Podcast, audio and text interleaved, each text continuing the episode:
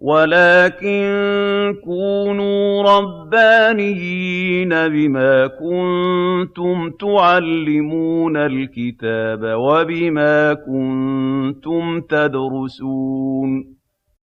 شيخ العمود وأهل العلم أحياء لمن تبع نفسك؟ مع الشيخ أنس السلطان المحاضرة الأولى وقد انعقدت هذه المحاضرة يوم الخميس. بتاريخ الخامس من يوليو عام 2018 من الميلاد. الموافق الحادي والعشرين من شوال من عام 1439 من الهجرة. بعد صلاة المغرب بمدرسة شيخ العمود بحي العباسية محافظة القاهرة. بسم الله الرحمن الرحيم. الحمد لله رب العالمين. والصلاة والسلام على سيدنا رسول الله محمد الصادق الوعد الأمين وعلى آله وصحبه وسلم تسليما كثيرا طيبا مباركا فيه إلى يوم الدين. اللهم لا علم لنا إلا ما علمتنا فعلمنا يا رب ولا فهم لنا إلا ما فهمتنا ففهمنا يا رب. اللهم زدنا من لدنك علما اللهم آمين. اللهم اغفر لنا ذنوبنا وإسرافنا في أمرنا وثبت على طريق الحق أقدامنا واجعلنا يا ربنا هداة مهديين غير ضالين ولا مضلين. اللهم أعزنا وأعز الإسلام بنا واهدنا واجعلنا سببا وسبيلا لمن اهتدى.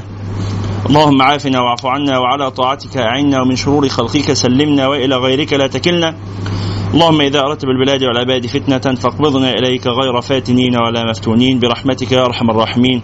اللهم أمين. ثم أما بعد. هذا هو اللقاء الأول من آه، لقاءات ثلاث خصصناها للحديث عن آه، حديث شريف. من حديث سيدنا النبي صلى الله عليه وعلى آله وصحبه وسلم الذي يقول فيه كل الناس يغدو فبائع نفسه فمعتقها أو موبقها. وهذا الحديث على قلة كلماته يعني سبع كلمات. كل الناس يغدو فبائع نفسه فمعتقها أو موبقها. ثمان كلمات.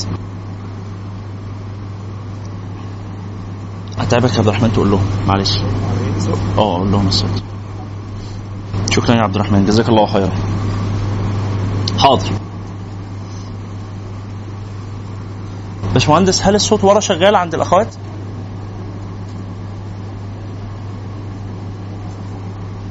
الصوت كده أحسن؟ الصوت أفضل كده؟ الناس ورا سامعين كويس؟ طيب خلاص تمام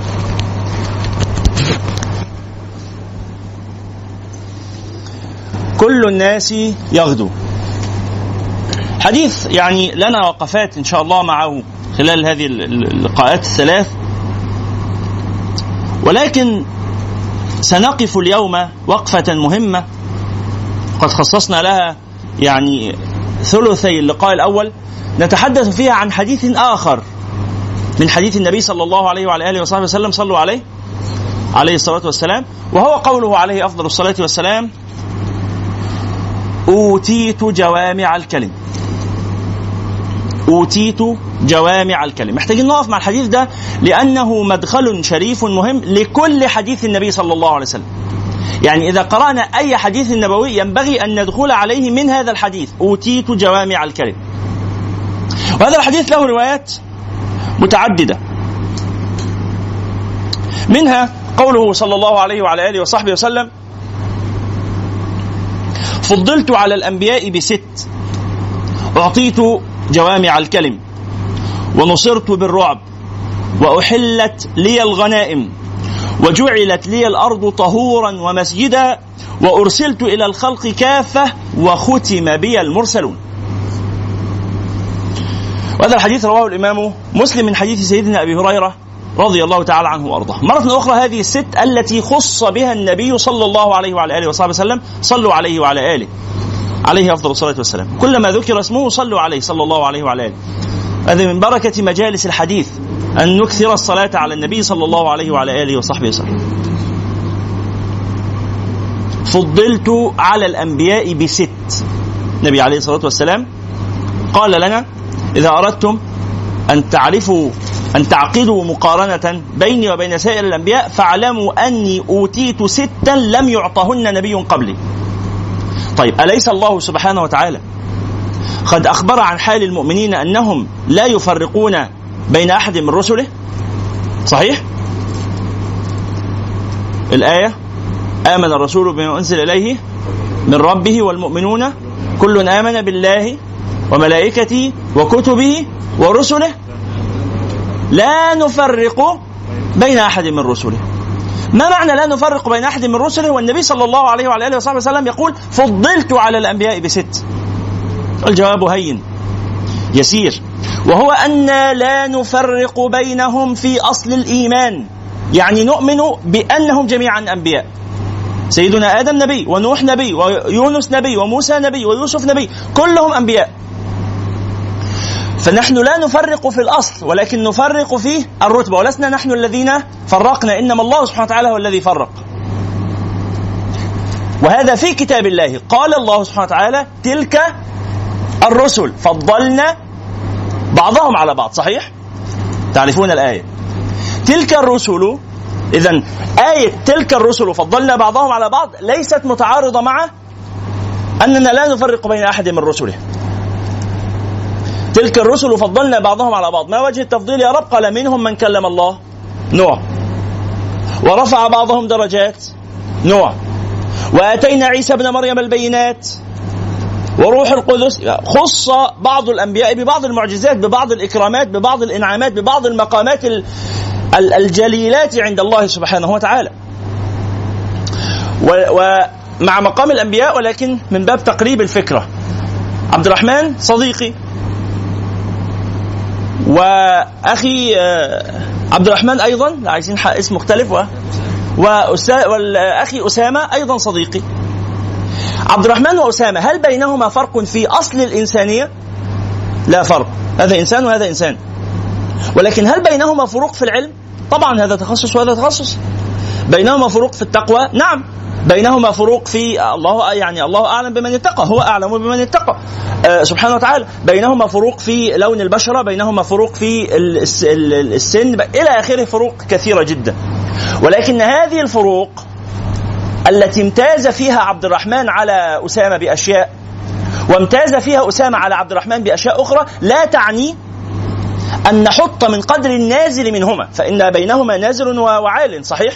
أحدهما عالي المنزلة وأحدهما نازل المنزلة. لا نعرف هذا يعرفه الله سبحانه وتعالى. أو نعرفه نحن عن طريق إجراء الاختبارات. إذا عقدنا اختبارات الآن. إذا عقدنا الاختبارات الآن نستطيع أن نميز عالي المنزلة من نازل المنزلة. فعندما نفرق بينهما فنقول هذا الأول وهذا في المرتبة الثانية هذا لا يعني الحط هذا لا يعني إلغاء إنسانية أحدهما. وأيضا مما يقرب الفكرة لنا مسألة الأم وعلاقتها بأبنائها. علاقة الأم بأبنائها. لا ثلاثة من الأبناء تحبهم جميعا صحيح؟ لا تفرق بينهم في أصل المحبة. تحب الجميع صحيح؟ ولكن بالتأكيد عندها شيء من الميل لأحدهم لأنه مثلا يتدلل ويلعب معها ويتودد إليها ويحبها في حين أن غيره ربما يتجاهل وجودها صحيح؟ نجد بعض الأبناء يغفل عن وجود أمه ويلعب مع أي أحد. الأم لا تحب هذا الولد. الأم تحب الولد الذي يسرف في تعلقه بها حتى تظن أن قوام حياتها به. وهذه من المفارقات. من المفارقات أن أما غابت عن ابن لها فترة أيام ثم عادت. فعندما عادت إلى إلى ابنها كنا في حيرة. كان الولد أحواله مستقرة. اكتفي. جزاك الله خير. هذا مما لا يناسب المجالس. بارك الله فيك. وكانت كان هذا الولد أحواله مستقرة جدا حيث هو يعني آه، قد تأقلمت أموره مع صديقة أمه. و آه، آه، يعني توقف عن البكاء ولم يعد يتفقد أمه ورضع من هذه الصديقة وانتهت الأمور. عندما عادت الأم كنا في حيرة. هل ستسر الأم لأن أحوال ابنها مستقرة يأكل ويشرب ويغير ثيابه وينظف وتنظفه هذه المرأة ونحو ذلك؟ هل ستسر الأم لأن ابنها آمن لا يفتقدها أو لا يبكي حرصا عليها؟ أم ستحزن؟ هي ستسر له لكن ستحزن لنفسها. ستحزن لنفسها لأنها ستقول لهذه الدرجة لا قيمة لي. مثلي مثل غيري. والنساء يحببن أن يشعرن بأنهن متفردات. وأن الواحدة منهن ليس مثل ليس مثلها من نساء العالمين أحد. وهذا كذب. ولكن هن يحببن هذا النوع من الكذب. هن يحببن أن يقول يعني المرأة تحب أن يقول لها زوجها ليس مثلك في النساء أحد. وهذا كذب محض. فإن مثلها في النساء كثير بل وخير منها. وخير منها. وإذا عرض عليه يعني أن أن يحظى بعلاقة مع امرأة وجيهة ثرية جميلة إلى آخره. أيختار زوجته ويترك هذه المرأة؟ غير صحيح. لا يوجد رجل كذلك. كل ما في الأمر أنه لم تتيسر له فرص أفضل. فهذا هو المتاح. هذا هذا هو الحق. وهذا هو الحق الذي لا تحب النساء سماعه. ولذلك الرجل الذي له ثلاث نساء ينبغي أن يقول لكل واحدة منهن أنت خير النساء. طب إذا كانت هي خير النساء لماذا تزوج معها بأخرى؟ وهي, وهي تصدق هذا. وهي تصدق هذا فإنهن يحببن الكذب. ولسنا يحببن الكذب فقط ليس هذا خاصا بالنساء بل هذا في الرجال أيضا. صحيح؟ هذا في الرجال هذا في هذا في جميع البشر. أنت إذا مدحك الناس بما ليس فيك. يعني إذا قال لك أحد الناس إنك ذكي جدا أنت تعرف الوضع. تعرف الحقيقة. ولكنك تسر بما يقول صحيح؟ ما الذي يسرك في قوله لك أنت شديد الذكاء؟ بارع. إنك فائق الموهبة إنك متقد الذهن إنك يعني آآ آآ لم أرى في ذكائك أحدا من العالمين. إذا قال لك هذا الكلام أنت تعلم يقينا أنه كاذب. لأنه قابل غيرك من الناس كثير ورأى منهم الأذكياء يعني وأنت تعرف أنك لست أذكى الناس. بل أنت تطمع أن تكون متوسط الذكاء. ما الذي يسرك؟ هذا ليس إهانة لك ولكن متوسط الذكاء هو الأصل في الخلق. أن ترى كل واحد منا يظن أنه من القلة المتفوقة. لسنا من القلة المتفوقة. نحن من جماهير الناس صحيح؟ بغض النظر عن حسن ظنك بنفسك هذا شيء آخر. حسن ظنك بنفسك نوع من الجهل أصلا يعني نوع من عدم إدراك الواقع. فإنك لو أدركت واقع حالك على ما هو عليه لأدركت ان أن الضعف يملأك من كل جانب فحمدت ستر الله تعالى عليك. صحيح يا اخوانا ولكن المسألة أن الإنسان يجهل هذا. يجهل هذا. وعندما أحمل طفل صغير يعني يتملكني العجب. إذ أقول هذا الطفل الذي عمره شهرين أو ثلاثة أشهر هل كنت أنا الطويل العريض القوي؟ هل كنت مثله يوما ما؟ يحملني الناس ويلعبون بي وأصرخ طلبا للطعام وأصرخ طلبا للحمام بل واصرخ طلبا للنوم. وهذا مما لا أفهمه أن يبكي الأطفال لأنهم يريدون أن يناموا. طب ما تنام. يعني ما الذي يمنعك لماذا تبكي؟ يعني أنا ماذا أفعل لك؟ تريد أن تنام. نم.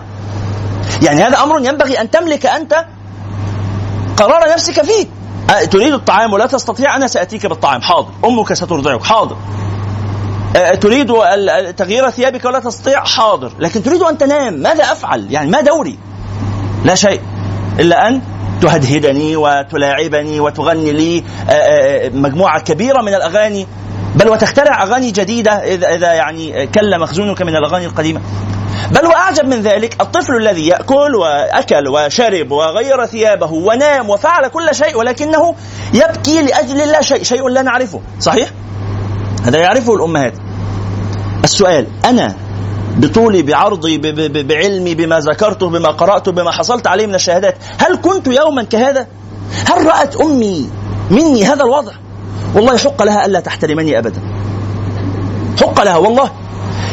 كيف كيف يمكن لها أن ترى في شيئا من الوقار؟ هي كلما رأتني رأت طفلا صغيرا وزنه يعني لا يتجاوز الخمسة كيلو جرامات وهي تحمله بيده بيدها وتلاعبه. فأنا عندما يعني أنفض آه، نفسي أمامها وأقول أنا أنا تقول لي يا فلان. تعرفون يعني الأسلوب الذي تنادي به الأمهات وأبنائها. وهذا حقها هذا حقها. هذا حقها لأنها لا تست... لا لا لا يعني تستطيع هذه الصورة أن تغادر مخيلتها. هي لا بد أن تراني دائما قطعة لحم حمراء صغيرة صحيح؟ مهما مهما كبرت مهما كبرت. ولذلك قلنا كثيرا الأم لا تقتنع بأبنائها ولا تحاول إقناع آبائكم وأمهاتكم بشيء. هذا يأسوا من هذا. يأس تماما من أن تقنع آباك أنك أعلم منه. لماذا؟ لأنه دائما يقول أنا أكثر خبرة وأنا ذهبت وأنا سافرت فأنت عندما تدخل معه في مناقشة وتحاول أن تقنعه بأنك أوتيت من العلم ما لم يؤته هو هو لن يقتنع لأنه دائما يراك بهذا الشكل. الإمام أبو حنيفة كانت له قصة مع أمه. تعرفون أم الإمام أبو حنيفة لم تكن تثق أنه من أهل العلم. لم تكن يعني الإمام أبو حنيفة أمه لا تثق أنه من أهل العلم. وكانت ترسله ليسأل آه، في مسائلها الفقهية تقول له اذهب فاسأل فلان فلان هذا قصاص. قصاص يعني حكواتي يعني يحكي الحواديت يحكي القصص. ها؟ شبه المغنواتي كده. اذهب بس إيه بيطربها وبيبسطها وبيحكي قصص مؤثرة فتقول له اذهب فاسأل فلان. فالامام أبو حنيفة يروح والمجلس مش مجلس علم ده مجلس حكاوي. شبه كأنه السينما في زماننا المشخصات المسرح. فيذهب الإمام أبو حنيفة فعندما يرى الناس قدوم الإمام أبو حنيفة يعني يجلونه عن أن يخالط الناس في مثل هذه المجالس. فطبعا يتوقف تتوقف الحواديت والرجل القصاص هذا يسأل الإمام يا إمام ما جاء بك؟ فقال أتيت أسألك في مسألة من الفقه. فطبعا مسألة من الفقه الرجل يعني يقول الإمام يريد أن يسخر مني يريد أن يفضح شأني أمام الناس يريد أن يحط من قدري. يعني لابد أنه يريد أن يختبرني. لابد أن هناك أمرا ما. فيقول له تسألني وأنت الإمام؟ فيقول أمي لا تثق إلا بك. أعمل لي. أمي بتسلم عليك وبتقول لك ما حكم كذا وكذا. يعني أنا ماذا أفعل؟ أمي هي التي كلفتني. ان آتي لأسألك. فيساله فعندما ينتهي الإمام ابو حنيفة من طرح السؤال الرجل لا يعرف. فيقول له يا إمام أنت إذا سئلت ماذا تقول؟ يعني هو الدين بيقول إيه؟ أنت يا إمام أنت إذا سئلت. ها ماذا تقول؟ فقال إذا سئلت أقول كذا وكذا. فيقول له اذهب فقل لها سألت فلان فقال إن الجواب كذا وكذا. فيقول نفس الكلام. فأرجع الإمام أبو حنيفة فيخبر أمه بالجواب. يقول لقد سألت فلان ويقول إن الجواب كذا وكذا. فتقول انظر إلى كلام أهل العلم. علم من كلام الأكابر وانتهى الأمر على ذلك خلاص حتى مل الإمام أبو حنيفة من هذه المسألة وأراد أن يعني يسر قلبها ويدخل السرور على قلبها بما وصل إليه من المقام الشريف في العلم. فدعاها يوما لتحضر درسه. درس محتشد فيه وكان يجلس في مجلس الإمام أبو حنيفة تلامذه الإمام أبو حنيفة كلهم علماء. كلهم علماء، مجلس مجمع فقهي كبير. فجاء الامام حنيفة وأتى معه بأمه وهيأ لها موضعا يعني مناسبا تجلس فيه بعيد عن زحام الدرس وجلست لا يصل إليها الصوت ولكنها ترى الهيئة وجلس على كرسيه والطلاب من حوله يكتبون كل كلمة ينطقها يكتبون ويسجلون ملاحظاتهم ويقتنصون ما يأخذونه من علم الإمام. حتى انتهى من المجلس وسر بذلك فذهب إليها. وقال كيف رأيت؟ قالت ما أبأسني بك وما أقل حظي فيك. أنا ظلمت يعني ده أنا أبأس الأمهات شأنا وحظا. فيعجب. لما؟ يقول تقول كلهم معهم أوراقهم وأقلامهم يكتبون إلا أنت جالس تنظر إليهم.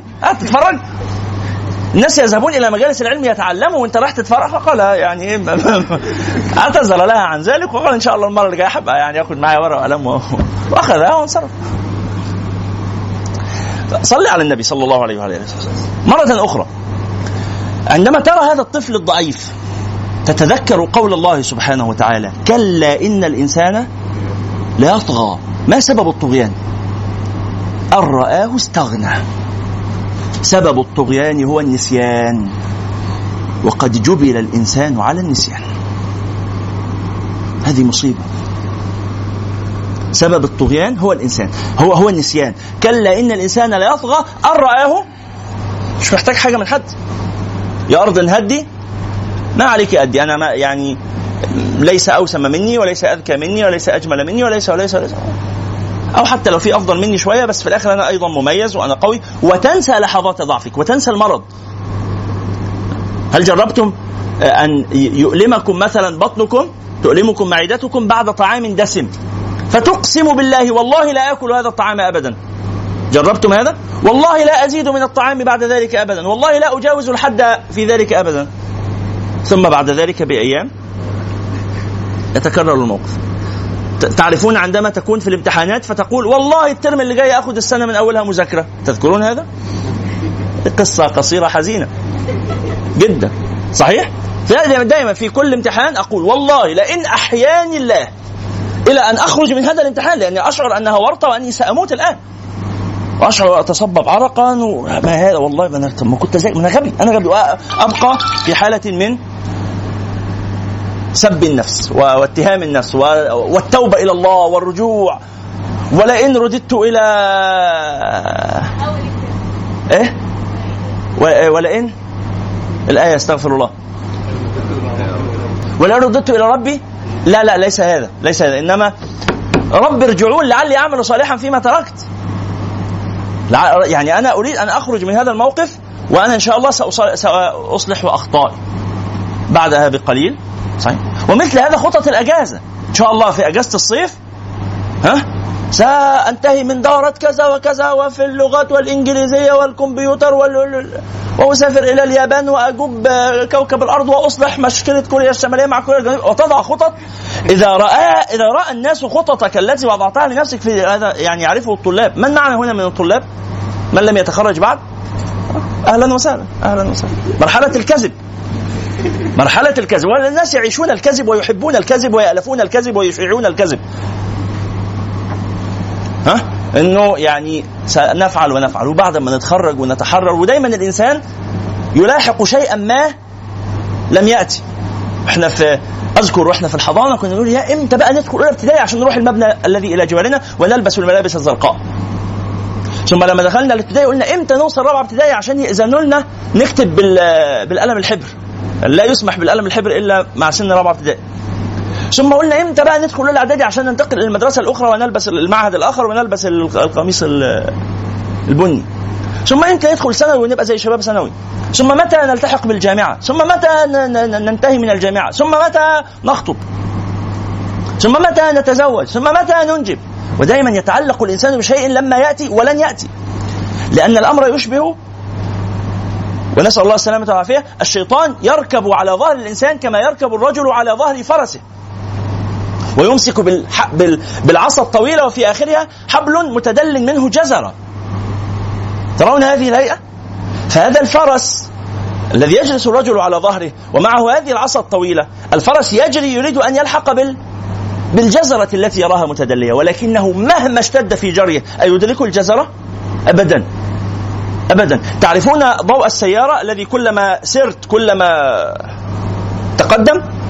فلو أن انسانا قال أنا أريد أن أصل إلى آخر ضوء السيارة والله لو دار الأرض كلها ألف مرة لن يصل. صحيح؟ أه، هذه آمال الإنسان. تعلق المرء بالآمال تكذبه بيع يزيد رواجا كلما كسد. جديلة هي من يأس ومن أمل خصمان ما اعتنق إلا ليجتلده يا لائمي هل أطاع الصب لائمه قبلي فأقبل منك اللوم واللدد؟ لكن هذه عادة الإنسان. عادة الإنسان أنه يتعلق بالآمال. ولذلك يقول القائل يا من بدنياه انشغل وغره طول الأمل. الموت يأتي بغتة والقبر صندوق العمل. بأي شيء أنت مغرور.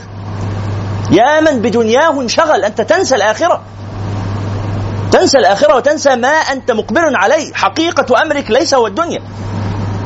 إنما هذه الدنيا متاع المال والبنون زينة. ليست شيء أصلا زينة أشكال. بهرج لا حقيقة لها. الدنيا ملعونة ملعون ما فيها. إلا ذكر الله وعالم أو متعلم. الدنيا غير موجودة في الحقيقة. مجرد أشكال. ولكن وغركم بالله الغرور.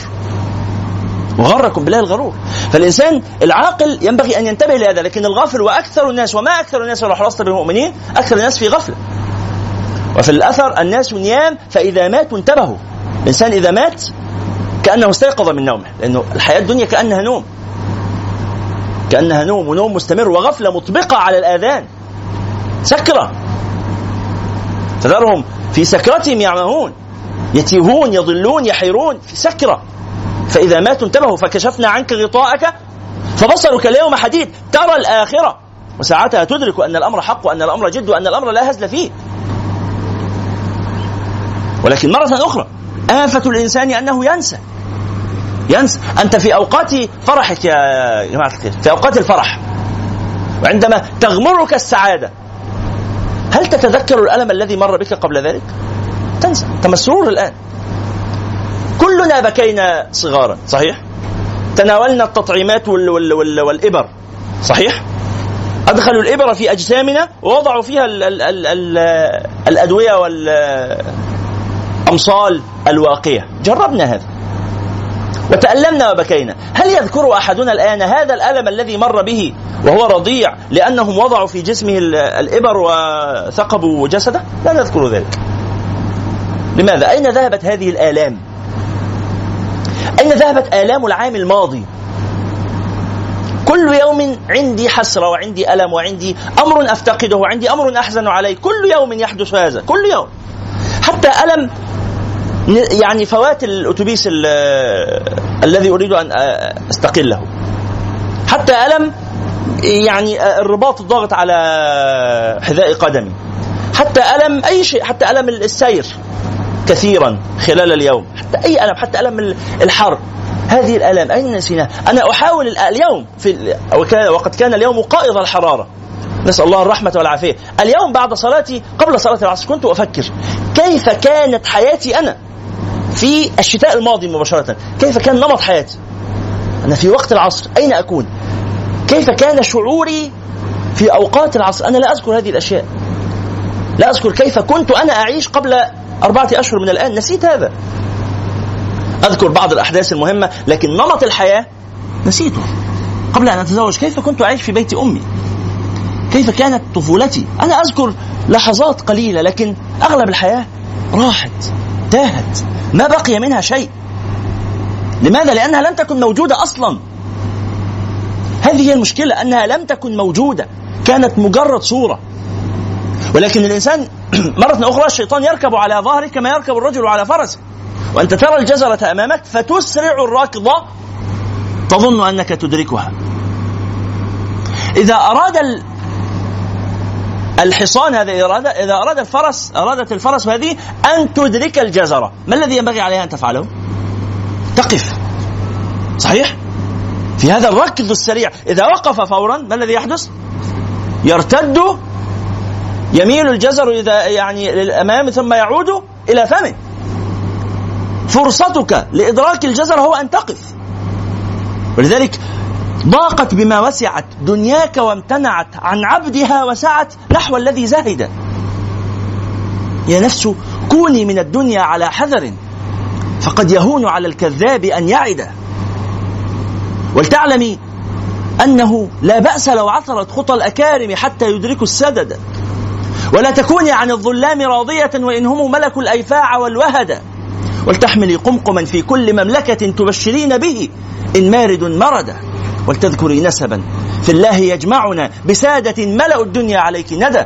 فدا لهم كل سلطان وسلطنة ونحن لو قبلونا أن نكون فدا على النبي وآل البيت والشهداء. مولاي صل وسلم دائما أبدا. صلى الله عليه وعلى آله وصحبه وسلم. الغفلة. فمرة أخرى حديث النبي صلى الله عليه وعلى آله وصحبه وسلم.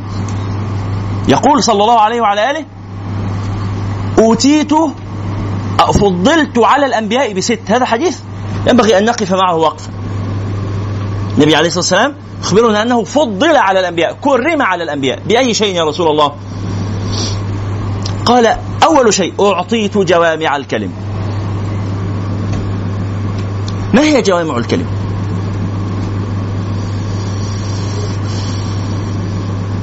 جوامع الكلم.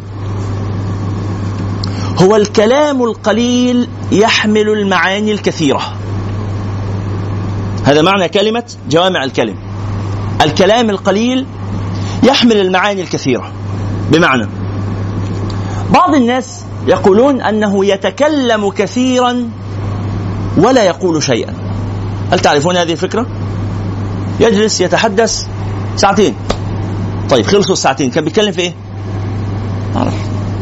ما أعرفش ما عرفتش أطلع منه بجملة مفيدة. يتكلم كثيرا ولا يقول شيئا. لماذا؟ لأن الكلمات عبارة عن أوعية دلالية. الكلمات تحمل بداخلها دلالات. الكلام وعاء. يحمل المعنى. الهدف في الحقيقة هو المعنى ولا الكلام؟ الهدف هو المعنى. بس إحنا علشان نتبادل المعاني أنا أريد أن أقول فكرة لعبد الرحمن. كيف أوصل الفكرة من ذهني إلى ذهن عبد الرحمن؟ أحولها إلى كلمات. اذا أضعها في قوالب. ثم أهديها لعبد الرحمن. أعطي بدل الماء ما يسيل لأن الافكار الأفكار زي المياه كده تسيل فلا بد أن أضعها في كوب. بعض الأكواب التي نتبادل بها المعاني يكون في ذهني بحر من الماء. إذا أردت أن أجد ألفاظ لأضع فيها هذا الماء حتى أوصلها إلى عبد الرحمن أبحث لا أجد إلا غطاء الزجاجات الصغيرة. فهمون هذا؟ لا أجد إلا فناجيل القهوة. أنا أريد أن أن أوصل إليه بحرا من المعاني ولكن لا أجد الكلمات المساعدة. هنا يحدث ماذا؟ يحدث نوع من أنواع ال ال ويمكن كثير منا جرب هذه الحالة. يحدث نوع من أنواع العجز اللساني هل هل هل جربتم هذا؟ هل تعرفون هذا؟ جربت قبل كده تبقى بتتكلم مع حد وبعدين فجاه تقول له إيه؟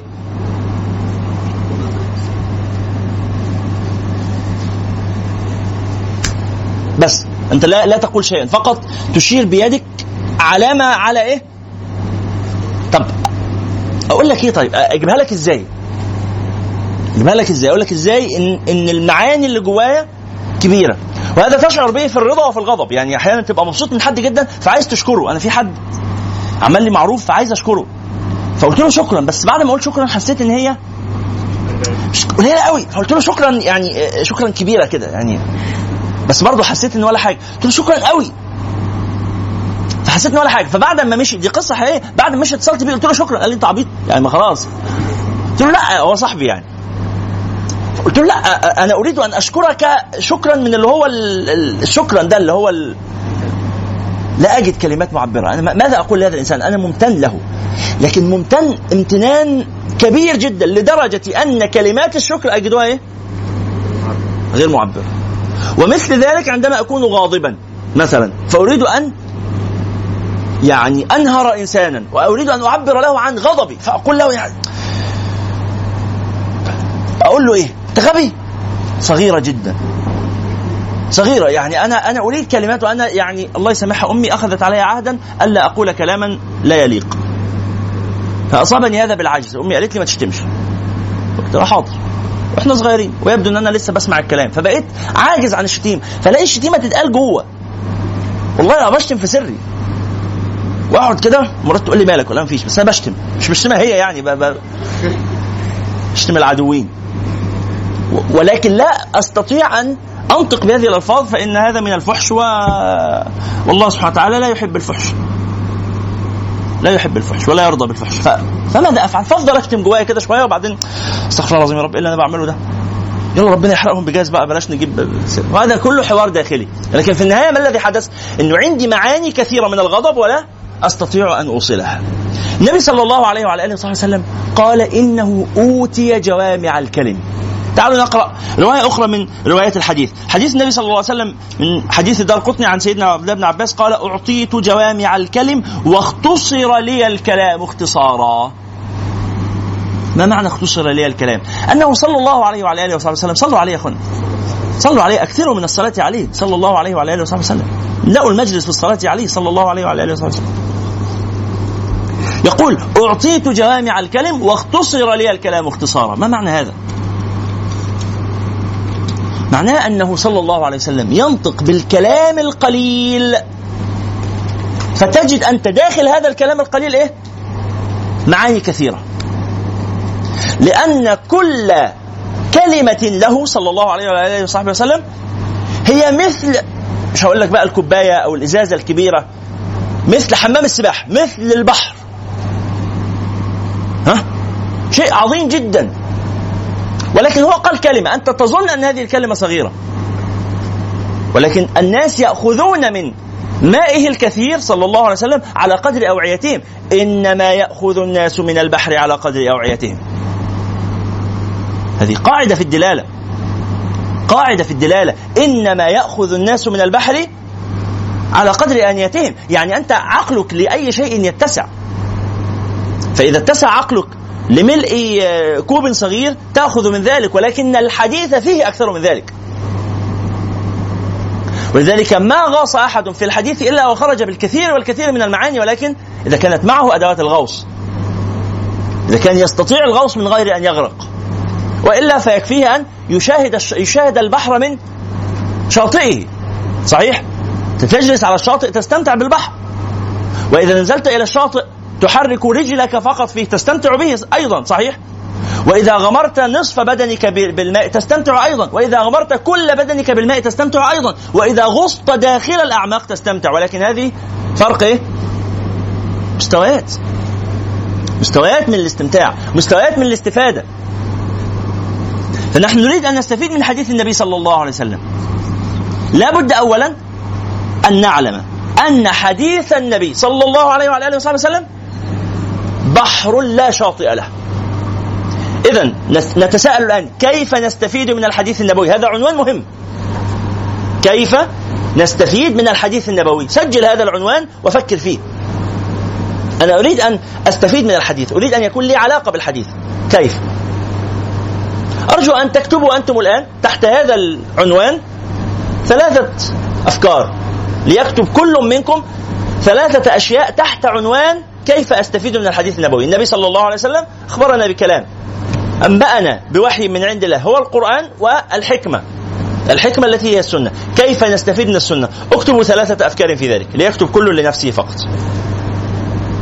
شاركوا لو سمحتم. من لا يشارك يكتب في هاتفه يكتب في أي وسيلة. طيب كيف كتبتم؟ اخبرونا. بدراسة اللغة وعلوم الآلة عبد الرحمن يقول أستفيد من الحديث أرجو الا يعني أن تكتبوا هذه الملاحظات إن شئتم لكن خارج اجابتكم يعني افصلوا إجاباتكم أنتم عن إجابات الآخرين، الآخرين يقولون اقتراحات ولكن أصدق الكلام كلامك أنت عن نفسك وعن ما تظنه نافعا. عبد الرحمن يقترح أنه كيف أستفيد من حديث النبي صلى الله عليه وسلم؟ قال من خلال دراسة اللغة العربية. فإن هذا يمكنني من مزيد الفهم. جيد، مشاركه أخرى. بتهيئة النفس بالتهيئة النفسية. صحيح. أن أمل أن أوسع أوعيتي وآنيتي لتكون قادرة على الاغتراف من البحر النبوي. صحيح. التدرج في الدراسة لا أبدأ مباشرة بدراسته دراسة تفصيلية معمقة بل أبدأ بمعرفة المعاني الإجمالية. أبدأ برؤية البحر. أنا بعيد جدا. أنا في أعماق الصحراء. فلأقترب من البحر والأشم رائحته والأنظر إليه أولا ثم لأدخل إلى ساحله إلى إلى إلى مائه شيئا فشيئا حتى لا أغرق. صحيح جيد. شاركة أخرى. تفضل. رائع. الربط ربط الحديث بحديث آخر في نفس المعنى. أحاول أجمع الأحاديث التي تتحدث عن نفس المسألة. إن شئتم اكتبوا هذه الملاحظات كلها ملاحظات نافعة وجيدة جدا. أو ربط الحديث بالقصة. الحديث له له قصة فأعرف قصة الحديث. لماذا قال النبي صلى الله عليه وسلم ما قاله؟ ما العلاقة؟ نعم. أو أن أجد له تطبيقات معاصرة في الحياة. هذا الحديث كيف أنزله على حياتي أنا على واقعي على واقع أنس ومحمد وخالد وهدى ونهى وشيرين و... كيف أنزل هذا على علاقتي بالناس اللي حواليا؟ نعم. قراءة الشروح. أن أقرأ كلام علماء اللغة وعلماء القرآن وعلماء الحديث وعلماء الفقه وعلماء الدين كيف فهموا هذا الحديث الشريف؟ صحيح. أستأذنكم بس كل اللي على يمينه فاضي ممكن يدخل إليه؟ الأخوات كل اللي على يمينه فاضي. أي حد في أي فراغ فاضي عشان الناس اللي على الأرض نستوعبهم عشان الزحام. بارك الله فيكم. إذا قيل لكم تفسحوا في المجالس فافسحوا يفسح الله لكم. أي حد على يمينه فاضي يعني يفسح إن شاء الله ونستوعب الناس اللي في الأرض.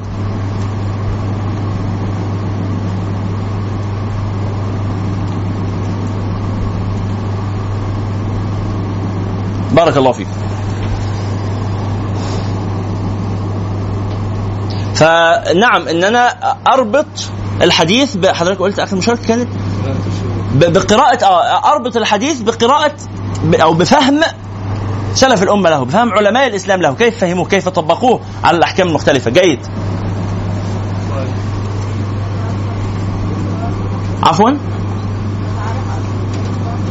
آه التعرف إلى سيرة النبي صلى الله عليه وعلى آله وصحبه وسلم. من أهم الأمور التي يمكنك أن تستفيد من حديث النبي صلى الله عليه وعلى آله وصحبه وسلم. صلوا عليه يا اخوانا صلى الله عليه وعلى آله. ما تقولش اصلي عليه في سر اجهر بالصلاة عليه حرك لسانك بالصلاة عليه.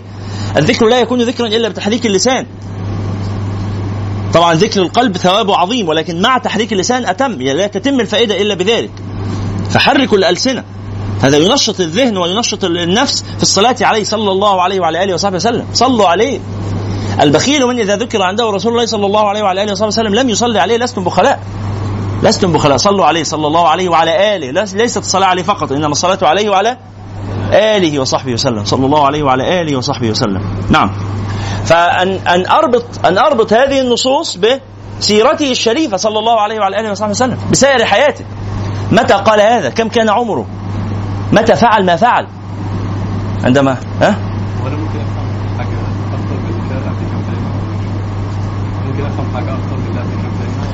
آه ده سؤال عايز يعني محاضرة مستقلة عايز جلسة مستقلة. نقعد نفكر كده مع بعض في إجابة هذا السؤال. مش هقول لكم عليه دلوقتي اللي بعده. طبعا أنتوا عايزين تعرفوا السؤال. مش مهم. عرض الحديث بصورة أفضل قدامي فيعني صحيح. صحيح. صحيح. هقول لكم السؤال طبعا لأنه مش هينفع نفوتها يعني. آه، أخونا بس ال- الأخير شارك وقال من الحاجات اللي أستفيد منها جدا أو من خلالها من دراسة السيرة النبوية أن أحدث بها الناس. فأنا عندما أقرأ الحديث أمام غيري عندما أدل غيري على الحديث فالدال على الخير كفاعله. هذا مما يجعلني أستفيد أن أجعل غيري يستفيد. لأن العلم مثل النار. إذا أخذت منها زادت لا تقل. بنشرها تزداد. فيملأ الضياء المكان. فهذه فكرة جميلة. أخونا كان الفكرة بقى الخطيرة اللي كان طرحها من شوية.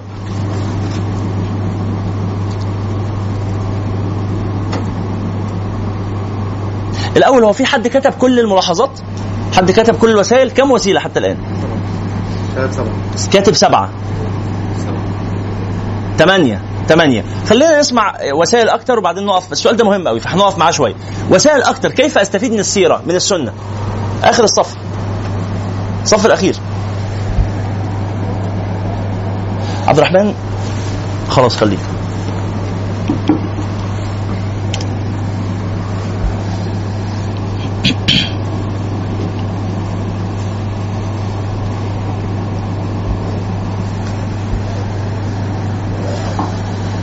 معرفة المخاطب يعني آه، هل الحديث ده يعني مرتبط بسياق معين بصحابي معين ولا هو عام للأمة كلها؟ يعني رائع. مرتبط بواقع معين ولا لا؟ رائع.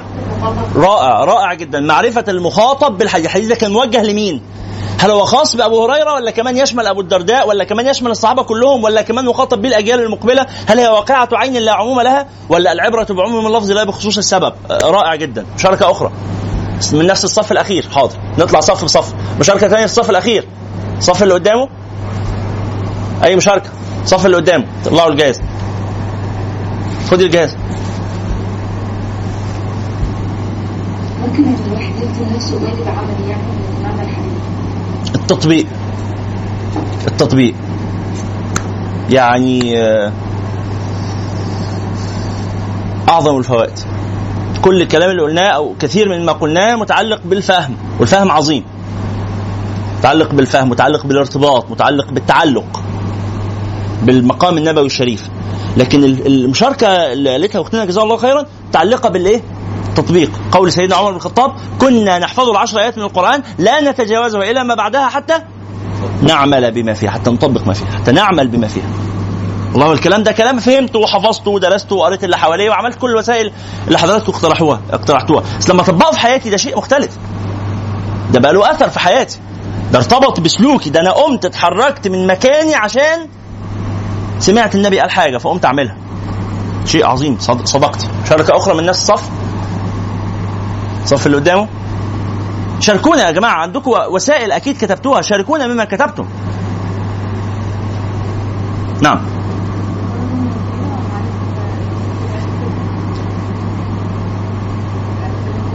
صوتك بس. شوي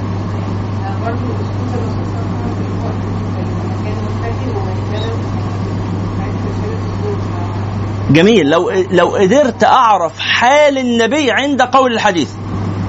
في بعض الأحاديث أنه صلى الله عليه صلى الله عليه وعلى آله وصحبه وسلم أوصى ب ب بأمور خلاص أوصى بأمرين وكان متكئا فجلس. ليه؟ علشان الحاجة الثالثه دي بقى يعني كان بيوصي يا جماعة اعملوا كذا وهو ساند يعني على دراعه كده. فبيوصينا على فكرة كذا مهم كذا مهم. ها؟ حاجات آه، خدوا بالكم اعملوا كذا وكذا. ثم لا هقول حاجة بقى تستحق الانتباه أكتر من اللي فات. اللي فات كان مهم. دي عايزة لها قعده كان متكئا فجلس وقال ألا وشهادة الزور؟ ألا وشهادة الزور؟ ألا وشهادة الزور؟ ألا وشهادة الزور. الصحابي يقول فظل يكررها حتى قلنا ليته سكت. يعني أشفقنا عليه. تعب صلى الله عليه وسلم. فقلنا عايزين يرتاح. يعني خ... يا رسول الله حاضر. وصلت الفكرة. لا ما يبطلش. ويفضل يكرر. ألا وشهادة الزور. ليه؟ شيء خطير جدا. فالانتباه إلى لو قدرت تعرف حال النبي صلى الله عليه وسلم عند قراءة الحديث هذا يساعدك على فهمه. صحيح. مشاركة أخرى؟ نطلع الجهاز. طيب حاضر. أنا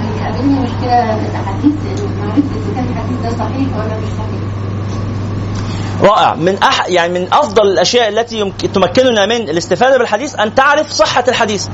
هل هذا الحديث صحيح ولا أصلا الحديث موضوع هذا لم يقوله النبي صلى الله عليه وسلم؟ لازم تاخد بالكم إن الأحاديث أربع أنواع أساسية، طبعا هي أنواع أكثر بس أربع أنواع أساسية. اكتبوا لو حبيتوا هذه الملاحظة مهمه.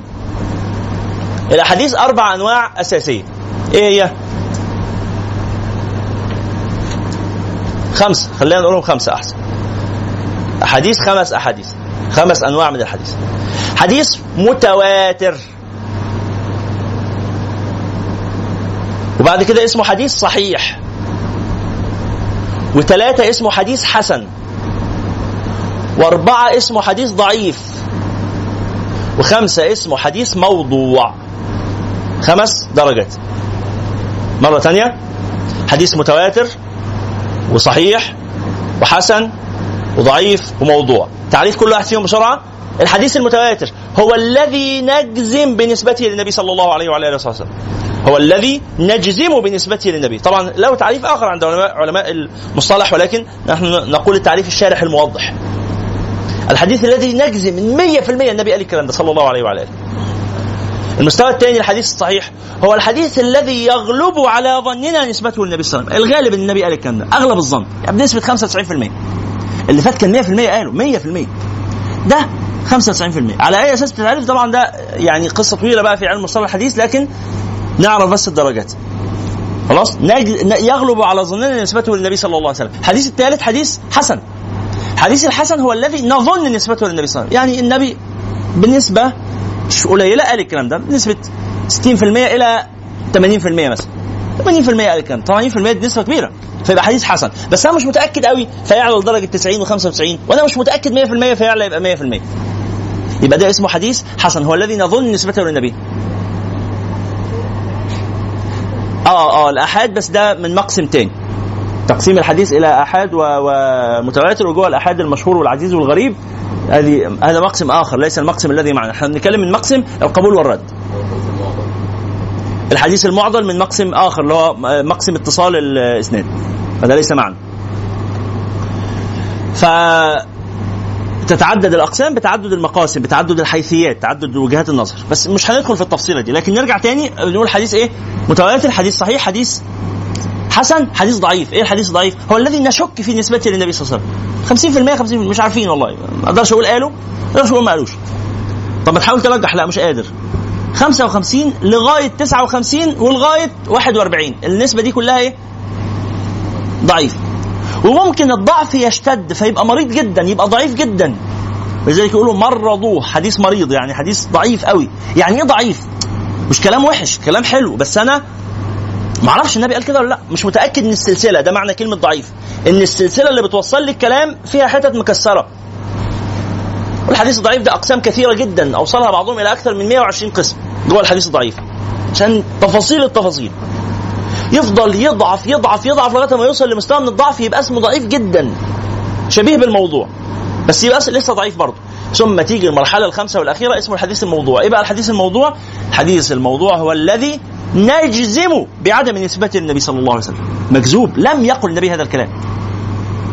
قطعا 100% لم يقله. هقول لك. لم يقله. 100% ما قالوش. طب أنا ليه بقول عليه حديث؟ ده حديث مكذوب. النبي ما قالش الكلام ده بقول عليه حديث ليه؟ لأنه تحدث به إنسان ونسبه للنبي. فإحنا لازم نرويه ولازم نكتبه في كتب السنة ولازم نعرفه. عشان لما يجي حد يقول لنا على فكرة النبي قال نقول له ما حصلش. مكتوب عندنا أهو. كذب. بل سيدنا الإمام أحمد بن حنبل علم ابنه عبد الله عشرة آلاف حديث. ثم قال أي بني ما علمتك إياه أحاديث موضوعة فلا ترويها. عشرة آلاف حديث. بعد ما حفظها. ده أنا شقى عمري راح. 10000 حديث. ثم قال هذه موضوعة. لماذا علمه؟ لماذا حفظه الأحاديث الموضوعة؟ حتى لا يغتر بها. إن لما يجي حد يروي قدامه يقول لك على فكرة النبي صلى الله عليه وسلم قال كذا وكذا يقول له ما حصلش أنا جاي لي في الموضوع ده لعبتي. ما لقيتش غير الأحاديث الموضوعة ده أنا حافظها كلها. خلاص؟ فلماذا نقول أحاديث؟ لك- لكي نحذر الناس منها. وخدوا من حيث المبدأ كده يعني غالبا غالبا الأحاديث اللي فيها آه، طائر في سبعين ألف منقار عن كل منقار في سبعين ألف لسان كل لسان في سبعين ألف لؤلؤة كل لؤلؤة فيها سبعين ألف زبرجدة كل الحاجات اللي إيه تخرج من دهليز تدخل في متاهة تخرج من متاهة تدخل في زرداب. ال- الأحاديث المعقدة قوي دي يغلب إنها حديث موضوع طب ليه الناس بتألف أحاديث؟ آه قصة طويلة. قصة طويلة. فأنا لما أعرف درجة الحديث مش لازم أدخل بقى في التفاصيل. أنا بس أعرف العلماء الحديث حكموا على الحديث ده بإيه؟ قالوا إنه متواتر أفرح جدا. ياه ده أنا في إيدي كلمة 100% النبي قالها. طب لو قالوا إنه صحيح أفرح جدا برضه. طب لو قالوا إن هو حسن أفرح جدا برضه. طب لو قالوا إن هو ضعيف أفرح جدا برضه. طب لو قالوا إن هو موضوع أتضايق. طب إيه ده أنا فرحت في الأربع مرات واتضايقت مرة واحدة لأن ليه فرحت في الحديث الموضوع ال ال ال الضعيف؟ حد فاهم وجهة نظري في الفرح؟ في احتمال يطلع صحيح مش كده؟ في احتمال يطلع صحيح. النبي قال الكلام ده. يقول لك أنا مش متأكد. تقول له لا لا استنى بس استنى. مش يمكن يطلع صح. أيوه بس خد بالك ده ضعيف. أيوه ما أنا ما قلتلكش إن أنا هعمل بيه. أنا لن أحوله إلى عقيدة ولن أحوله إلى آه، أحكام قوية في الدين معلوم من الدين بالضرورة. لكني هعمل إيه؟ هستأنس بيه كده هفضل أقول وأقول على فكرة ده احتمال يكون النبي قال. يعني هذا شأن المحبين. بس هفضل أقول احتمال مش هقول ده أكيد النبي قال لأن أنا عندي أمانة علمية وما أقدرش أكذب عليه صلى الله عليه وسلم. على فكره يا جماعة؟ ده ده ده فيما يروى عن النبي الصيغة كده. فيما يروى عن النبي صلى الله عليه وسلم أنه قال. أو يقولوا روي عن النبي أنه قال. أو أو يقولوا قيل أن رسول الله صلى الله عليه وسلم قال. أو يقولوا روي أنه عليه الصلاة والسلام قال. صيغ بيسموها صيغ التمريض أو صيغ التضعيف. بغض النظر بس أنت بال- بالعامية دلوقتي تيجي تقول إيه؟ والله احتمال يعني في حديث يعني يبدو كده إن النبي احتمال يكون قاله. بيقول كذا وكذا وتفرح بيه. طالما إن هو في الآخر بيحض على مكارم الأخلاق وما إلى ذلك فتستأنس به وتتعلق به. لكن مرة ثانية كيف نستفيد من حديث النبي صلى الله عليه وسلم؟ إحنا كتبنا لغاية دلوقتي كم كم وسيلة؟ 12 وسيلة. 12 وسيلة. وعلى فكرة لو قعدنا نفكر أكتر هنلاقي وسائل أكتر. بس إحنا مش عايزين نكتر إحنا عايزين والله لو نعمل بوسيلة واحدة. أنت كاتب لنفسك ثلاث وسائل المفروض. صح؟ مين أتم الثلاثه لنفسه من الأول؟ مين كان كتب الثلاثه مين كان كتب لنفسه ثلاث وسائل؟ حلو. مين كان كتب مع, مع نفسه وسيلتين بس؟ كويس. مين كتب مع نفسه وسيلة واحدة؟ كويس. مين مع نفسه ما قدرش يكمل ما كتبش ولا وسيلة؟ مش موجودين. في واحد اثنين ثلاثة طيب. أكيد السبب إن معيش قلم أو حاجة. يعني هو ده ال... الله المستعان. صلوا على النبي صلى الله عليه وعلى آله وسلم. الشاهد يا اساتذتنا كيف أستفيد من الحديث؟ أخويا كان عنده مشاركة بقى. سؤال عايزين نقف معاه كده شوية. بسرعة. هو ممكن حد دلوقتي في 2017 في 2018 يفهم حاجة شكرا يا عبد الرحمن. يفهم حاجة من حديث ما يكونش حد قبله فهمها؟ وارد ولا مش وارد؟ وارد.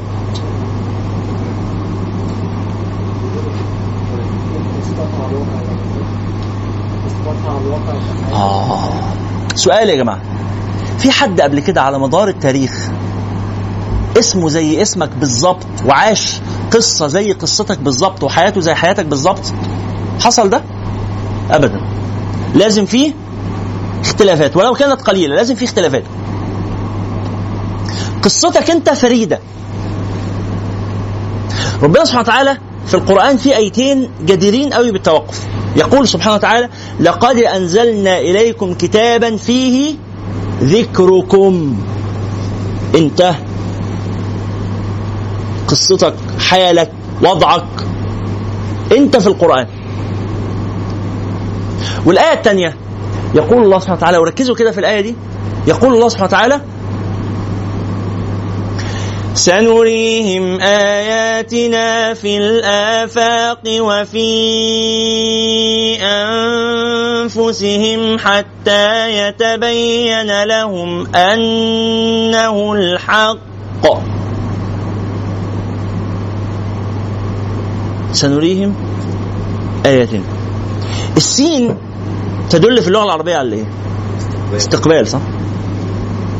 قال لأهل القرن الأول الهجري سنريهم ويقرأها أهل القرن العاشر الهجري سنريهم ونقرأها في القرن الخمستاشر الهجري سنريهم وهيقراها الناس في القرن العشرين هجري سنة 2000 من الهجرة هيقروها إيه؟ سنريهم. وسنة 3000 من الهجرة. سنريهم. ولو مد الله في عمر البسيطة ما مد. يحفظ القرآن وما حفظ الناس ويفضلوا الناس يقروها سنريهم. لسه في آيات؟ والآيات فين؟ الآيات في الآفاق. وفي أنفسهم. إيه العلاقة ما بين الآفاق وأنفسهم؟ في رابطة؟ ها؟ آه. صدقت. إيه العلاقة يا جماعة؟ فكروا كده وتأملوا. إيه العلاقة بين الآفاق؟ سنريهم آياتنا في الآفاق. بالجمع مش أفق. إيه هو الأفق يا جماعة؟ إيه معنى الأفق في اللغة العربية؟ هذا النظر آه. الأفق ليه أكتر من معنى. من معاني الأفق مدى البصر. اكتب معايا كده إن الأفق ليه أكتر من معنى؟ منها مدى البصر. إيه؟ مدى؟ آه هنقول ده. مدى البصر. والمعنى الثاني الخط الواصل بين السماء والأرض. في الأماكن المنبسطة. الخط الواصل بين السماء والأرض. في الأماكن المنبسطه ويعبر به يعني بالأفق عن الطموح والحلم واتساع الرأي. ده معنى الأفق في اللغة. عايزين نقف كده مع التعريف ده وقفة مهمة. بتسمعوا يا جماعة حد يقول الإنسان ده افقه واسع؟ صحيح؟ ما معنى أفق واسع؟ متطلع. بيعرف يشوف الحاجات البعيدة. تسمعوا عن زرقاء اليمام عن آه، زرقاء اليمامة؟ مين زرقاء اليمامة؟ امرأة من العرب. اسمعوا قصتها دي لأنها مؤلمة قوي امرأة من العرب كانت ترى الجيوش على مسيرة شهر. طبعا في مبالغة. لكن كانت حادة البصر جدا. ترى الايه الجيوش على مسيرة شهر. فتفضل كانوا يعينوها مهمة استطلاع تقعد كده فوق ظهر البيت تتفرج يمين وشمال. فأول ما تقا- تشوف غبار الطريق أنتوا عارفين الجيش لما بيقدم بيقدم بإيه؟ بيعمل مع الخيول وبتاع يطلع غبار. فأول ما تشوف الغبار تقول بعد شهر هيوصل الجيش. أو بعد أسبوعين أو بعد أسبوع تقدر المسافة وتقول لهم جهزوا. فيعملوا إيه؟ يقوموا يجهزوا أسلحتهم ويعملوا حسابهم. أول ما الجيش يجي يكونوا مستعدين ليه والجيش جاي تعبان يخرجوا. قبل ما الجيش يريح إيه يهاجموه ينتصروا. وكانت سبب انتصار قبيلتها دائما.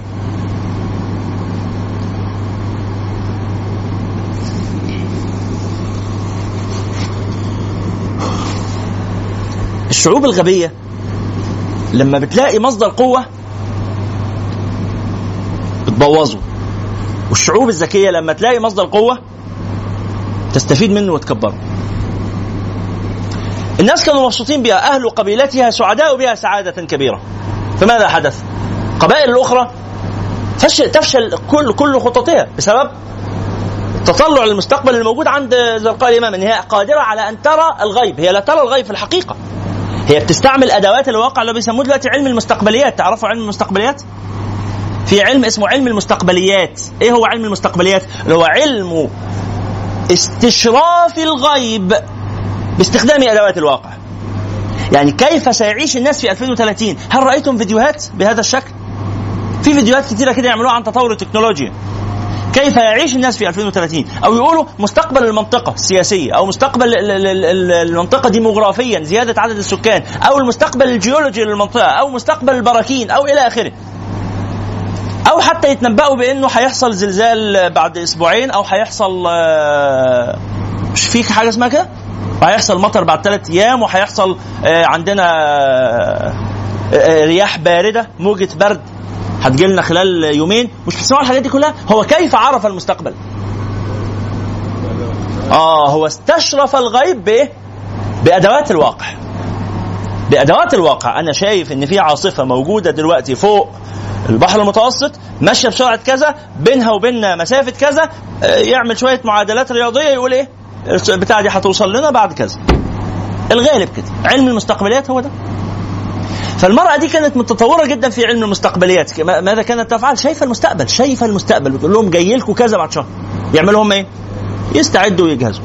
القبائل الأخرى عايزة تفسد المسألة دي. فماذا فعلت؟ فبدأوا القبائل الثانية يتحركوا بالجيش كأنهم جايين يهاجموا. فتقول لهم إيه؟ تقول لقبيلتها. يأتيكم جيش يصل بعد أسبوع أسبوعين أي مكان وبعدين يلفوا ويرجعوا. أهل زرقاء اليمامة يقفوا ويستعدوا ويمسكوا الأسلحة وكده وحالة تاهب قصوى. أسبوع اثنين ثلاثة شهر اثنين ثلاثة محدش جه. وهم ماسكين الأسلحة. فروحوا. بعد ست شهور يكرروا العدو يكرر نفس الحركة. فتقول لهم إيه؟ ده في عدو جاي. فيقوموا يمسكوا الأسلحة. بس بعد شوية إيه؟ ما يجوش. اتكرر الموقف ده ثلاث مرات في المرة الثالثة زهقوا. زهقوا لأن هم قالوا إيه؟ دي كبرت خرفت. ما بقتش بتشوف. وهي ما بقتش بتشوف إحنا كنا بنك... ونكرمها قوي ليه؟ عشان عينيها صح؟ طيب. إحنا هن... هنخرم عينيها. هي نرفزتنا. أصل هي استنزفت قدراتنا العسكرية. ثلاث مرات نقف نعمل استعداد عسكري كامل ويطلع ولا حاجة. آه عايزينها بقى تبطل القصة دي فإيه؟ خزقوا عليها. في رواية تانية إن هم لا ما عملوهاش حاجة بس نزلوها وقعدوها في بيتها وخلاص. بعد بعد على الرواية التانية جه جيش فهي قالت لهم قالت حاجة عجيبة قوي الحاجة دي قالتها قبل ال- قالتها في المرة الثالثه ثالث مرة حصل الموقف ده. قالت إني أرى جيشا من شجر يأتيكم. إني أرى جيشا من شجر. أول ما قالت لهم الكلام ده قالوا آه، خلاص بقى. يعني مرة وفوتناها لك تاني مرة وفوتناها لك تالت مرة. لا ده مش مجرد إنك مش شايفة. مج- مجنونة. الشجر بيتحرك. هو كان إيه اللي حصل؟ إن القبيلة التي تعاديهم أمسكوا بجذوع الشجر ولبسوا أوراق الشجر كده. فهي عندما رأت رأت شجرا. رأت جذوع الأشجار رأت أغصان الأشجار فرأت شجرا يتحرك فاخبرت بما خلاص. وفي روايات متعددة لهذه القصة. روايات متعددة. ومنها أنها رأت غبارا وحاجات كده المهم لم يعتبروا كلامها وقالوا لا ده كلام فاضي. فجاء العدو فأغار عليهم وطبعا كان يعني مش مستعدين فانهارت حصونهم الدفاعية تماما وهزموا في هذه المعركة. إيه اللي خرجنا هناك؟ فاه فلما نقول أن الله سبحانه وتعالى يقول لنا والآية دي عايزة وقفة سنريهم يبقى الله جعل دلائل وجوده مبثوثة في الكون من حولنا أين؟ في الآفاق فين الأفق؟ اتفقنا أن الأفق ليه كم معنى؟ يعني معاني كثيرة قلنا منها معنيين إيه اللي هم؟ مدى البصر مدى البصر خط والخط الواصل بين السماء والأرض في يعبر عن كويس قوي أنا عندي سؤال. هو الخط الواصل ده مكانه فين في الأرض؟ حد يقول لي. لما بقف في الصحراء واشوف السماء مش بتساوي السماء بتنزل؟ أو على البحر بيبان المنظر ده قوي مش على البحر نلاقي السماء بتنزل والبحر بيطلع. بيحصل إيه في النهاية؟ بيلمسوا بعض. في خط كده. الخط ده فين؟ يعني لو رحت فين هلاقيه. مش هلاقيه صح؟ لماذا؟ مستوعبين الفكرة. فأنت عندما تسير لترى ما في الأفق إيه اللي هيحصل؟ يتجدد لك أفق جديد. وهذا قول الله سبحانه وتعالى قل سيروا في الأرض فانظروا كيف بدأ الخلق. هو اللي ربنا بيأمرني أسير في الأرض؟ عشان أستكشف الأفق. عشان لما توصل عند الخط اللي انت شايفه ده هيتفتح لك أفق جديد وأفق جديد وأفق وتحرك وسافر. سافر تجد عوضا عمن تفارقه وانصب. فإن لذيذ العيش في النصب. إني رأيت وقوف الماء يفسده إن ساح طاب وإن لم يجري لم يطب. والأسد لولا فراق الغاب ما افترست. والقوس لولا فراق السهم لم يصب.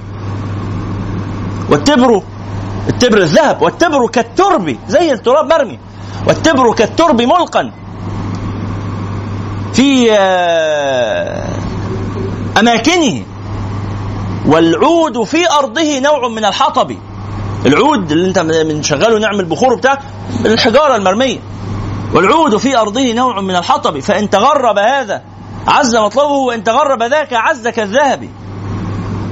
سافر ففي الأسفار سبع فوائد.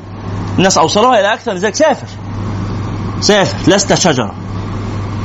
لست شجرة. شجرة ثابتة في مكانها. أنت مش شجرة سافر. طبعا الرد الطبيعي هو إيه؟ معيش فلوس. أنت ما بتفهمش ولا أنا عارف إنها مش شجرة بس أنا معيش فلوس. أسافر إزاي؟ سافر بالمتاح. والله سافر ولو ب 20 جنيه. وحط لنفسك هدف كده. على الأقل سافر جوه مصر.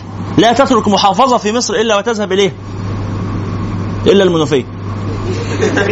يعني من بعيد كده إيه تراها وتلقي يعني السلام على صالح اهلها من بعيد.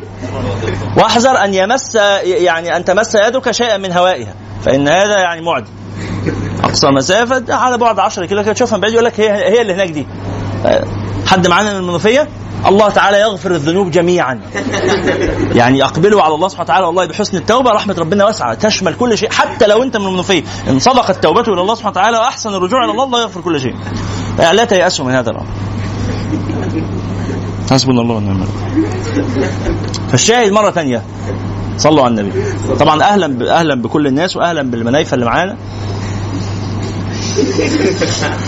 لساني مش مستحمل والله يقولها بس أنا هعمل إيه طيب؟ مضطر. أهل اعمل ما زعلان ناس افاضل والله لا الحق يعني ما عرفت ما عرفت أحدا إلا من المنوفية إلا وكان من أهل الخير والعلم والأدب والتقى. ابدا. ما عرفت أحد من هناك إلا وكان بهذه الصفات أنا عرفت أكثر من إنسان من المنوفيه من مشايخي ومن زملائي وأصدقائي. كلهم ناس في غاية الأدب بس كلهم ينقمون على المنوفية نقمة شديدة ويقولون إياك أن تغتر فتظن أنهم مثلنا. يعني إن كنت تحسن الظن بنا فلا يعني لا تحسن الظن بالآخرين. أنا لا أعرف. لكن لا لا أعرف من هناك إلا أهل خير. صلوا على النبي. سافر. ليه سافر؟ لأنه الحركة بركة. الحركة بركة. الحركة تظهر المخبوء. سافر عشان تشوف الآفاق. جربوا يا جماعة تسافروا حتى على رجليكم انزل امشي على رجلك في حتت ما تعرفهاش. يعني أنا شخصيا كانت لي عادة إن أنا أركب الميكروباص وأنا لا أعرف إلى أين اذهب وما اسالوش هو رايح فين. وأنزل أركب وخلاص. ولما يوصل آخر الخط أنزل. الاجره بكام يقولوا بكذا ادفع وخلاص وأنزل. وأنا ما أعرفش المكان ده فين. وأفضل ألف كده. وأتفرج على شكل البيوت. وبعدين أسأل هي المنطقة دي اسمها إيه. الشارع ده اسمه إيه. وأحاول أحفظ. وأعرف علاقات الأماكن. والناس دي عايشة إزاي وبتاع. بعدين أركب ميكروباص تاني أنا ما أعرفش رايح فين. بعد أن تزوجت قلت هذه العادة. عندي. ولكن أيضا يعني آه، فعلتها مرة كانت معي زوجتي. قلت لها تعالي نركب كده المواصلة نشوف من غير ما نسأل هي رايحة فين. فركبنا أتوبيس من جوار البيت. مش عارفين رايح فين فذهب بنا إلى قريب من ال نحو المعادي. ثم لقينا في معدية بتعدي الناس آه، في النيل. فركبناها. ما نعرفش الناحية الثانية دي فيها إيه فركبناها. ورحنا الناحية الثانية فلقينا ناس سبحان الله في فقر وسبحان يعني بس إنك تعدي النيل. ناس في المعادي في خامة وعز وبتاع وناس الناحيه الثانية في فقر. ثم مشينا شوية كده الناحية الثانية وما نعرفش المنطقة اسمها إيه سألنا وعرفنا. ثم في ميكروباص ماشي فركبناه. لا نعرف إلى أين يذهب. فوقف في موقف الأتوبيسات. فوجدنا ميكروباص آخر لا نعرف إلى أين يذهب. فركبناه فذهب بنا إلى البيت. قلت لزوجتي مالكيش حظ في الفسحة. يعني إحنا كنا قلنا هنركب حاجات متعددة لغاية لما نوصل لمكان بالصدفة يبقى هو فسحتنا النهارده.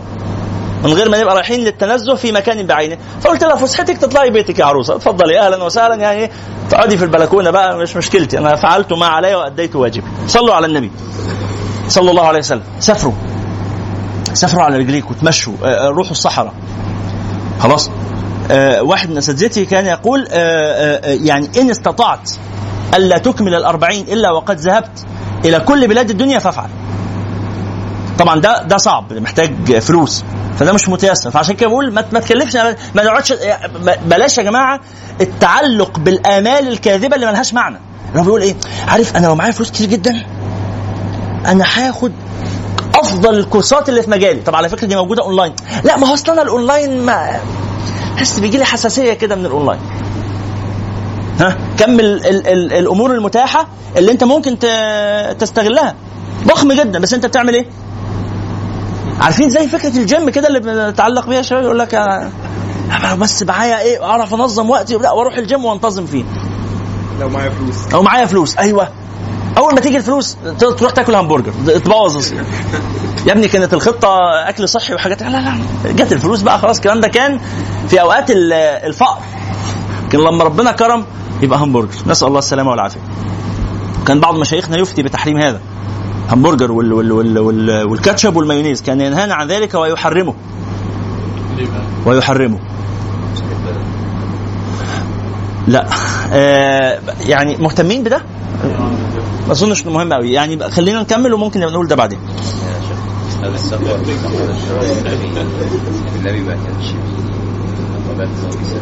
صلى الله عليه وعلى آله. أخويا بيقول طيب بس النبي صلى الله عليه وسلم لم يكن من حاله كثرة السفر صلى الله عليه وسلم. وهذا كلام أظن إنه مش دقيق قوي لسبب بسيط لأن النبي صلى الله عليه وسلم يكفي أنك تنظر إلى المرحلة المدنية من حياته 10 سنوات خرج فيها 73 73 غزوة أسرية. بنفسه أو أناب عنه غيره من الصحابة. ففي الآخر أمرهم بالحركة. ايا ما كان سبب الحركة إيه؟ وقبل أن يبعث وهو شاب صغير خرج خرج في التجارة أكثر من رحلة إلى الشام. ولكن منع عن ذلك لأجل أنه خاف على حياته القتل. فهو قبل البعثة وبعدها كان كثير السفر وكان يتجر في مال خديجة وكان يرعى الغنم. والغنم ده نوع رعاية الغنم هو نوع من السفر. تاني يا جماعة أنا ما بقولش السفر إنك تغادر بلدك بالضرورة. ممكن يكون السفر إنك تروح في الشارع اللي وراك. في ناس نمط حياتها إن هو بيمشي في شارع محدد ما بيغيروش. لو سمحت ما تعملش كده غير الشوارع. بل والنبي صلى الله عليه وعلى آله وصحبه وسلم كان يأمر إذا ذهبت إلى صلاة العيد إنك ترجع من طريق غير الذي ذهبت منه ليه؟ شوف الناس شوف آه، خالط الناس وشوفهم وسلم عليهم وخليهم يشوفوك فغيروا ال- الشوارع اللي بتمشي منها إذا بتركب ميكروباصات على طول ما أقدرش أقول لك أركب أتوبيسات بس يعني آه، آه، خليك راكب الميكروباصات على طول لكن اركب أنواع مختلفة اركب خطوط مختلفة هل الفكرة واصلة؟ حاول بقدر الإمكان تقابل ناس أكتر ليه؟ علشان إحنا عايزين نقف. انت عايز تمشي في الشوارع تقرا وشوش الناس. تقرا لبسهم. تقرا حياتهم. إحنا عاملين دورة. ان شاء الله تبدأ الأسبوع اللي جاي. هنقرأ فيها التكاتك. هنقرأ العبارات. كتاب مهم جدا من كتب الدكتور سيد عويس رحمه الله رجل علامة. رجل علامة. عنده كتاب أنصحكم تقروه. آه، اسمه هتاف الصامتين. دراسة للعبارات المكتوبة على ظهور على هياكل المركبات في مصر. الناس لما بتكتب العبارات على هياكل مركباتها على ال- العربيات اللوري وعلى العربيات الميكروباص وعلى التكاتك وبتاع لما بيكتبوا العبارات دي هل بيقصدوا بيها معاني؟ طبعا معاني كثيره جدا هذه المعاني تحتاج إلى قراءة وتحتاج إلى تأمل صح ولا إيه؟ انت تستطيع أن تعرف أحوال الناس من هذه العبارات تعرف مما يخافون وتعرف ما الذي يرجون تعرفوا أكثر حاجة مؤلمة للمصريين إيه؟ أكثر حاجة بتخوف المصريين وبتزعلهم وبتحبطهم وبتاع حاجتين الحسد والخيانة. غدر الصحاب. غدر الصحاب هذه أكثر معنى شائع على ظهور هياكل المركبات غدر الصحاب. وأنا لما كان معايا كنت بعمل في الناس ولما بقى معاهم بقوا يعملوا فيا يعني العلاقة الجدلية دي بين الإنسان بين الأنا والآخر بين الإنسان واخوانه من من البشر ال- الشعب المصري عانى كثيرا. وهو عايز يعبر عن معاناته لكنه أدوات التعبير عنده محدودة فيعبر إزاي؟ يكتب على ظهور العربيات كلمات مش مباشرة بس عايز فاهمين اللي بنقوله؟ ده إيه؟ ده نوع من السفر. الإمام الشافعي رضي الله تعالى عنه وأرضاه يقول: أقمت عشرين سنة أطلب أيام الناس أستعين بذلك على الفقه. إيه أيام الناس؟ أحوالهم، بياكلوا إيه وبيعيشوا إزاي وبيشربوا إزاي وبيحبوا إيه وبيكرهوا إيه؟ أيام الناس. أيام الناس كان الصحابه أحد الصحابة يروح يقعد في السوق لا يبيع ولا يشتري فيقال له فما أجلسك يعني قاعد في السوق ليه؟ يقول أنظر ماذا أحدث الناس من قضايا الدنيا ماشية إزاي؟ لازم توسع أفقك والأفق لن يتسع إلا بالإيه؟ بالحركة بالسير فاكرين مثال العربية اللي كنا بنقوله؟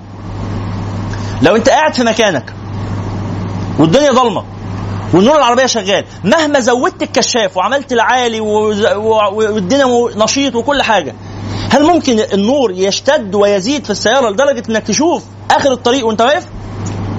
ولذلك الناس اللي بيقولوا إيه أنا لازم أحط خطة قبل ما أنفذ فلازم الخطة تبقى محكمة وطويلة. مفيش حاجة اسمها كده. مش ممكن يبقى عندك خطة مستمرة.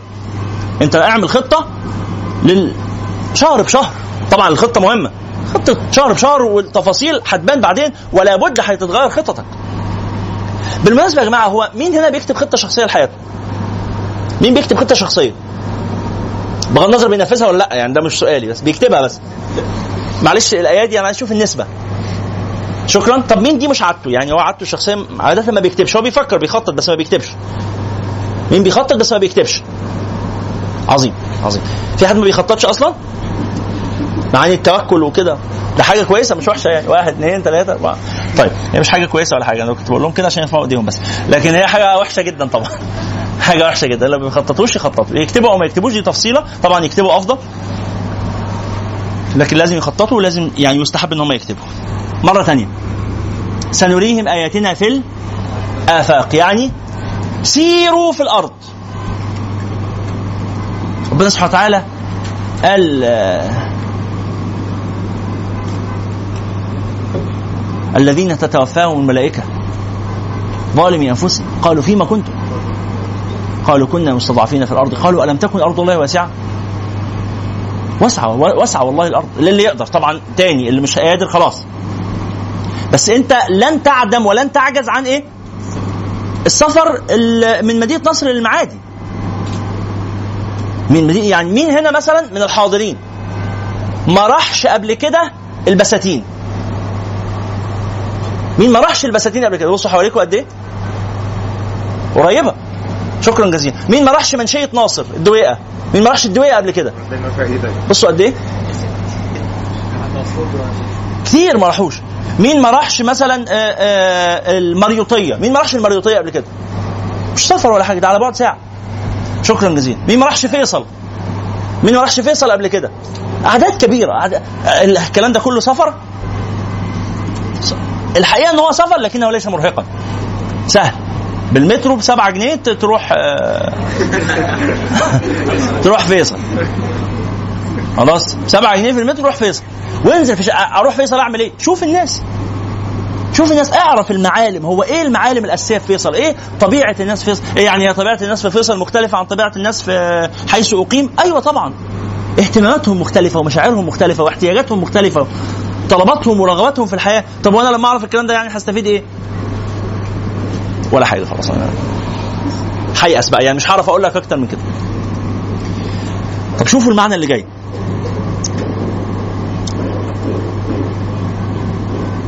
هو ده المعنى اللي جاي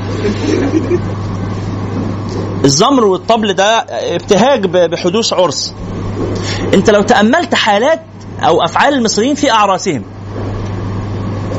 صح الناس بتروح الفرح ليه الامهات اهدافهم إيه من الفرح تعليقات عواجيز الفرح آه، آه، الفرح ده فيه طقوس البنات اللي بيتغصبوا يروحوا الافراح البنات اللي من وراء اهاليهم بيلبسوا دبله في الفرح أنا يعني بدات افهم شوية حاجات البنات بيلبسوا دبله وهم مش مخطوبين وبيلبسوها في الايد ال- الشمال انت هي أصلا مش مخطوبه طب بتلبسي دبله ليه مش عايزه الناس يجوا من الفرح انت مرتبط لا ما ما- ماليش مزاج كده وخلاص فعايزة إيه؟ أوصل شعار وتخبي عن أمها.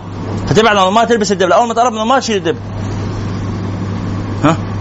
ال- الشباب بيروحوا الأفراح ليه؟ أهداف الناس من الفرح سلوكيات الناس في الفرح حال الناس في الفرح إلى آخره كل ده سفر. ربنا سبحانه وتعالى قال ومن اياته دي آية؟ إيه ومن آياته أن خلق لكم من أنفسكم. اللي بيتجوز تحت دول من أنفسنا.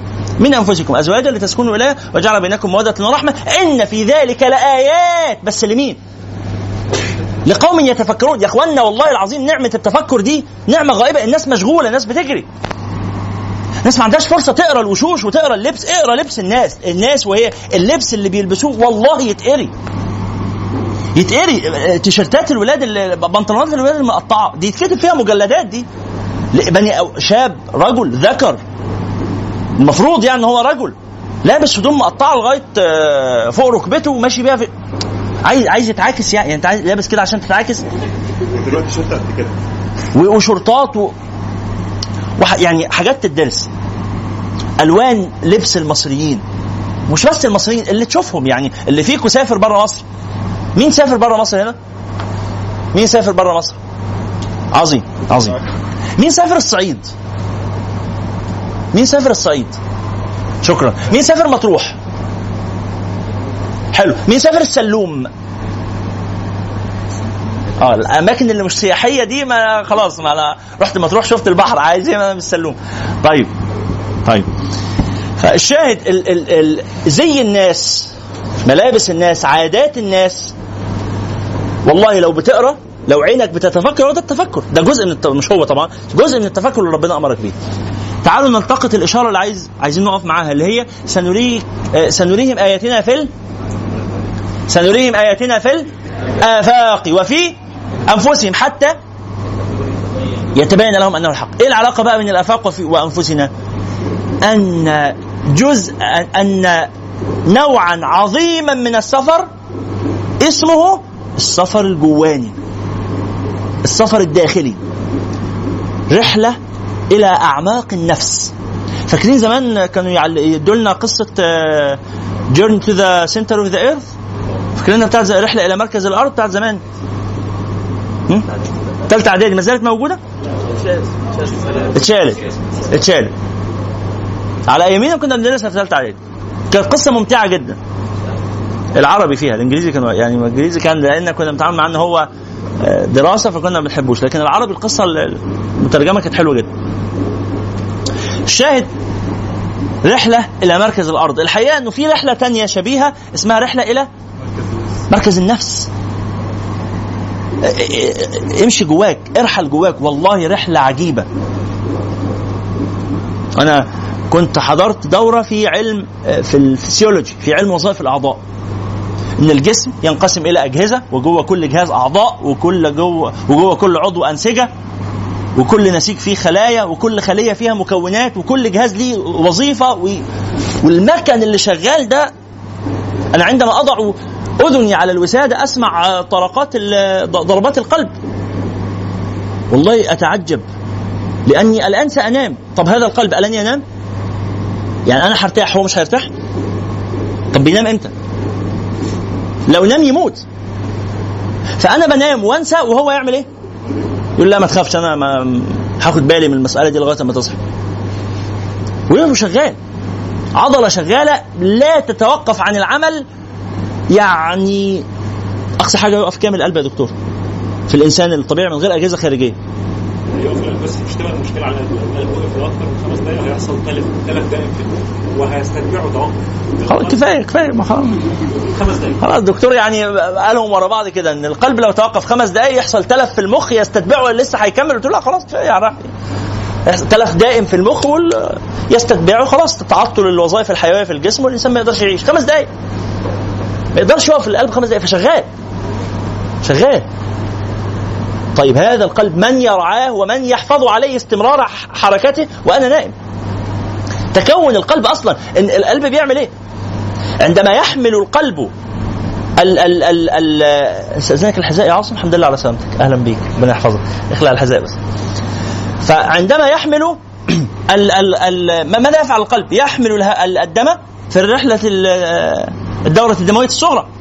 يحمل الدم من الجسم كله وينقله إلى الرئة. علشان ياخد الأكسجين ويرجع الهواء ال- ال- المؤكسد ده يرجع الدم المؤكسد عشان يروح في الدورة الدموية الكبرى إلى كل خلية من خلايا الجسد. إزيك يا عاصم؟ الحمد لله على السلامة. اتفضل. لا فوق بلاش بلاش الصف الأول ده معلش. عشان ال- الحمد لله على السلامة.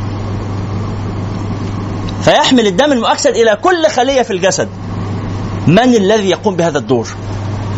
سيدنا علي بن أبي طالب له أبيات مشهورة ومهمة قوي وبتعبر عن المعنى ده. معنى إيه؟ في الآفاق وفي أنفسهم. يقول دواؤك فيك وما تشعرون. عايز الدواء؟ الدواء جوه. بدل ما تدور كتير بره الدواء جوه. النبي صلى الله عليه وسلم وهو في غار حراء كان بيدور على إيه؟ جوه. كان بس أنا عايز فرصة للاختلاء عشان أدخل جوه. إحنا دلوقتي يا جماعة الناس اللي بتدخل في خلوة بعض الناس يقولوا أنا بقعد في خلوة. تبقى خلوته على فيسبوك وواتساب. ده ده كده مختلي؟ ده ده, ده مختلى به. ده, ده كده يعني إيه؟ ده آه هيضيع عقله ويضيع تضيع نفسه. خلوة يعني قاعد لوحدك ومش قاعد نايم. الناس الناس دايما رابطة بين الخلوة والاكتئاب. رابطين بالخلوه والاكتئاب. ليه؟ لأن الخلوة بترتبط بالاكثار من الطعام، الإكثار من النوم، آه، آه، توقف الأنشطة الحيوية، آه، كراهية الناس وليست هذه الخلوة، إنما الخلوة لابد أن يقل فيها النوم وأن يقل فيها الطعام. وإن تتنظم حياتي لأن الخلوة عمل شاق. أنا قاعد أشتغل دلوقتي. بشتغل إيه؟ بدور بدور على إيه؟ على نفسي. على نفسي. وهذا الرجل الذي نظر في المرآة فجأة فوجد نفسه قد كبرت فجأة ففزع من المفاجأة ونزلت دمعته. عندما نظر إلى المرآة وحدثها وقال قولي لي يا مرآتي هذه هي حكايتي آه إلى آخره. هذه هذه ال- ال- ال- المعلقة الجاهلية ال- ال- ال- ال- ال- العصماء. ربما الآن عندما نسمع هذا نضحك ونقول يعني آه، ليست إلا أغنية آه، شعبية شائعة ولكنها والله ليست كذلك. ومن تأمل علم أنها ليست إلا نصا فلسفيا عميق الأثر للمتأمل. نظر إلى نفسه فلم يعرفها. وقال من هذا؟ من هذا؟ أنا أرى وجها ليس وجهي ولا هذه ملامحي ولا هذا أنا. أنا لا أعرفني. أنا تهت مني. أين أنا؟ هذه الأسئلة ليست أسئلة بسيطة. وإن ضحكتم وإن ضحكتم ليست أسئلة بسيطة. هذه رحلة إنسان حائر تائه قل أين ذهبت؟ أنا أنا أبحث عن نفسي فلا أجدني. والله ولذلك قالوا أول علمك بربك علمك بنفسك. من عرف نفسه فقد عرف ربه. من عرف نفسه أنت أن تعرف نفسك. هذا من الأشياء الصعبة جدا بالمناسبة. من أنت؟ من أنت؟ هل أنت من أنا يا جماعة؟ يعني هل أنت اسمك؟ أنت محمد؟ طب إذا اتغير اسمك وبقى اسمك إبراهيم هتبقى واحد تاني؟ هل هل أنتم منتبهون إلى هذا المعنى الخطير؟ من أنت؟ هل أنت جسدك؟ طب إذا غيرت جسدك يعني عافانا الله وإياكم إذا إنسان قطعت له يد وركبت له يد أخرى هل في جزء من روحه جزء من من من شخصيته فقد؟ جزء من معناه؟ يا جماعة اللي بيفقد اللي بيقص شعره بيفقد جزء من نفسه؟ نفسي ليست جسدي نفسي ليست اسمي. بل إحنا كلنا بنغير جلدنا. هذا من المعلومات المفاجئة. من المعلومات المفاجئة. كلنا البشر بيغيروا جلدهم كل قد إيه؟ ظاهر البشرة. 14 يوم بحد أقصى مفيش حتة من الجلد تبقى ظاهرة تفضل موجودة. حد أقصى. يعني صاحبك اللي ما قابلتوش من أسبوعين مش هو يعني ده مش وشه. ده طلع له وش شبه اللي كان لابسه من أسبوعين. مفيش بني آدم يقدر بيقعد. وإلا لو قعدت بشرته عليه أكتر من من أسبوعين يحصل إيه؟ تتلف تبوظ تكرمش. النضارة والحيوية إنك تجدد بسرعة ولذلك الأطفال سريع النمو ي- ي- ينبت له كتير قوي فيكبر كده ويبقى فيه نضارة. على آخر حياة الإنسان لما يكبر يحصل إيه؟ النمو يضعف. لسه في حاجات تتولد. على فكرة الإنسان بعد ما يموت بيبقى في خلايا بتتولد وهو ميت. لكن المسألة إنه أول ما بيتولد على فكرة ال- الإنسان وهو في بطن أمه في خلايا بتموت. أنت تعرف الموت قبل أن توجد. في خلايا بتموت في جسمك. في كل لحظة. أثناء المحاضرة وإحنا قاعدين هنا ملايين الخلايا فقدت من كل إنسان فينا. أنت فقدت خلايا من جسمك الآن ماتت. ماتت وبتتجمع في جسمك عشان أول ما تطلع تطلع في الحمام تروح. ماتت ولازقه في هدومك. عارفين الهدوم كل إنسان مع كل مرة بيقلع فيها هدومه بيشيل معاها شوية من جلده. أنت دلوقتي مت على الحقيقة. في أجزاء كثيره ملايين الخلايا من جسمك ماتت. بس الخبر السعيد إن في ملايين الخلايا برضو اتولدت. أنت دلوقتي اتولدت. الإنسان في أول حياته يتولد كتير قوي ويموت شوية قليلين بس لازم في موت. من وانت في بطن أمك؟ ويفضل الميزان كده يتولد كتير ويموت قليل فأنت تكبر لأن الرصيد بيزيد.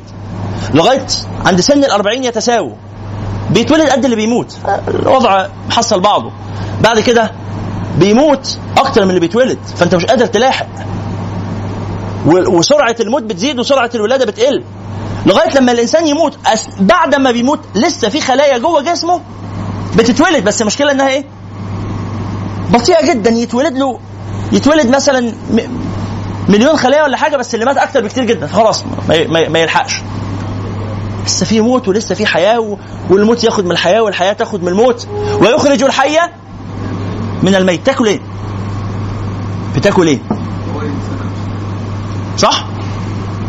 بت- بتاكل الفاكهة التي تأكلها دي حية ولا ميتة؟ وانت بتاكلها دلوقتي التفاح ده أثناء ما انت بتاكله ده حي ولا ميت؟ ها؟ وهو منفصل عن أصله حي ده ولا ميت؟ ميت صح؟ ينبت منه لحم كالحي ينبت منه لحم كالحي عندما تأكل اللحوم قدامي خروف عندما أكله هذا ميت أم حي؟ ميت آكل الميت فينبت الحي يخرج الحي من الميت آكل الميت فيخرج الحي ويخرج الإيه؟ يخرج الحي من الميت ويخرج الميت من الحي. حي يتحول إلى ميت. حي يخرج منه ميت. أنا أنا حي. ع- بعد أن أدفن يخرج من جسمي تراب جه منين؟ أنا ما كنتش متطرب التراب ده كله. ده بيلفوا كفني جامد في القماش ومع ذلك يلاقوا جوه تراب جه منين التراب ده؟ طلع الميت من الحي. هو إيه الحياة؟ وبعد ما جسمي يتحول لتراب بيحصل له إيه؟ بيدخل في الأرض ويتوه. وبعد ما يدخل في الأرض ويتوه. أنتوا عارفين ان في ناس مدفونة هنا؟ شرحنا الفكرة دي قبل كده. تحت البرج هنا. في مين أول مرة يجي هنا يا جماعة؟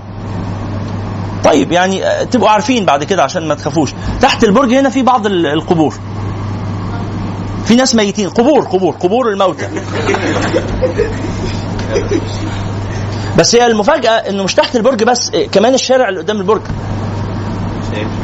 وكمان منطقة العباسية كلها صلاح سالم كلها والقاهرة كلها. مفيش حتة مفيش حتة في العالم. مش مدفون فيها ناس. لأن الناس عايشة هنا من آلاف السنين. فين فين جثثهم؟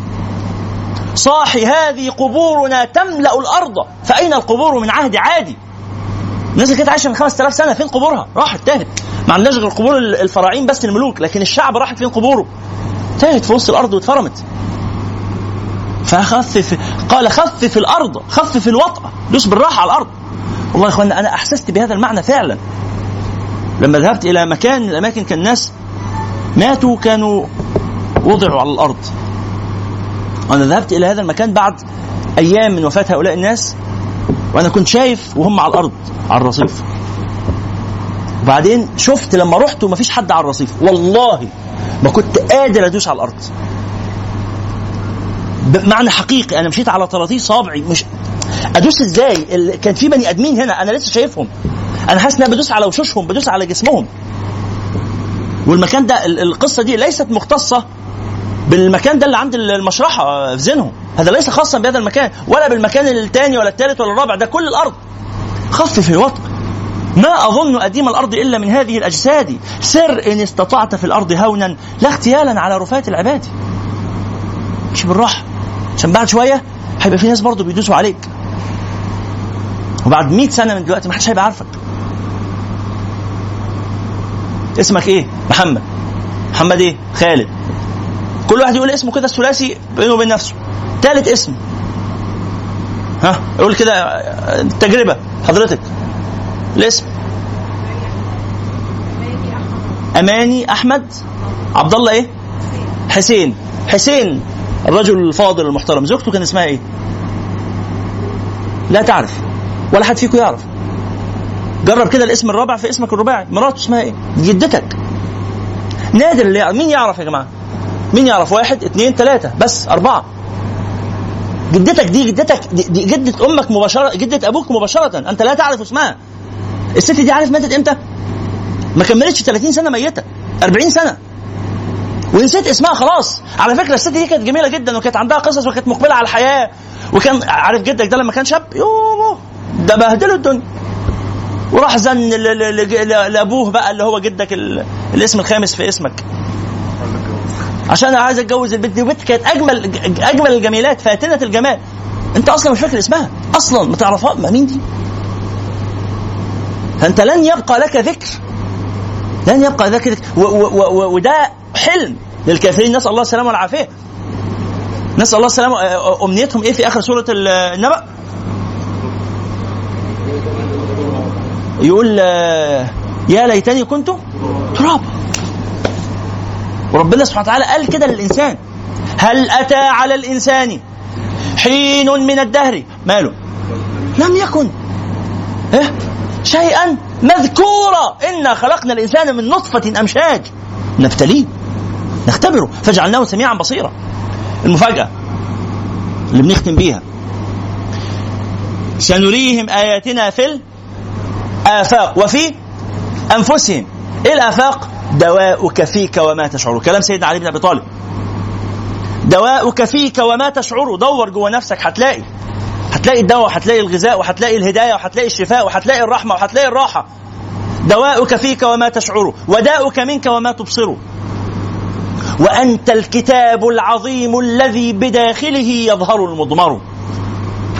كتاب اللي جواك كتاب ضخم. قصص الإنسانية قصص معقدة جدا. اقروا زي, ما بقول لكم بصوا على كتاب هتاف الصامتين. اللي يقدر يحضر معانا الدورة أهلا بيه اللي ما يقدرش بصوا على الكتاب. اقروا تجارب الناس. اقروا قصص الناس.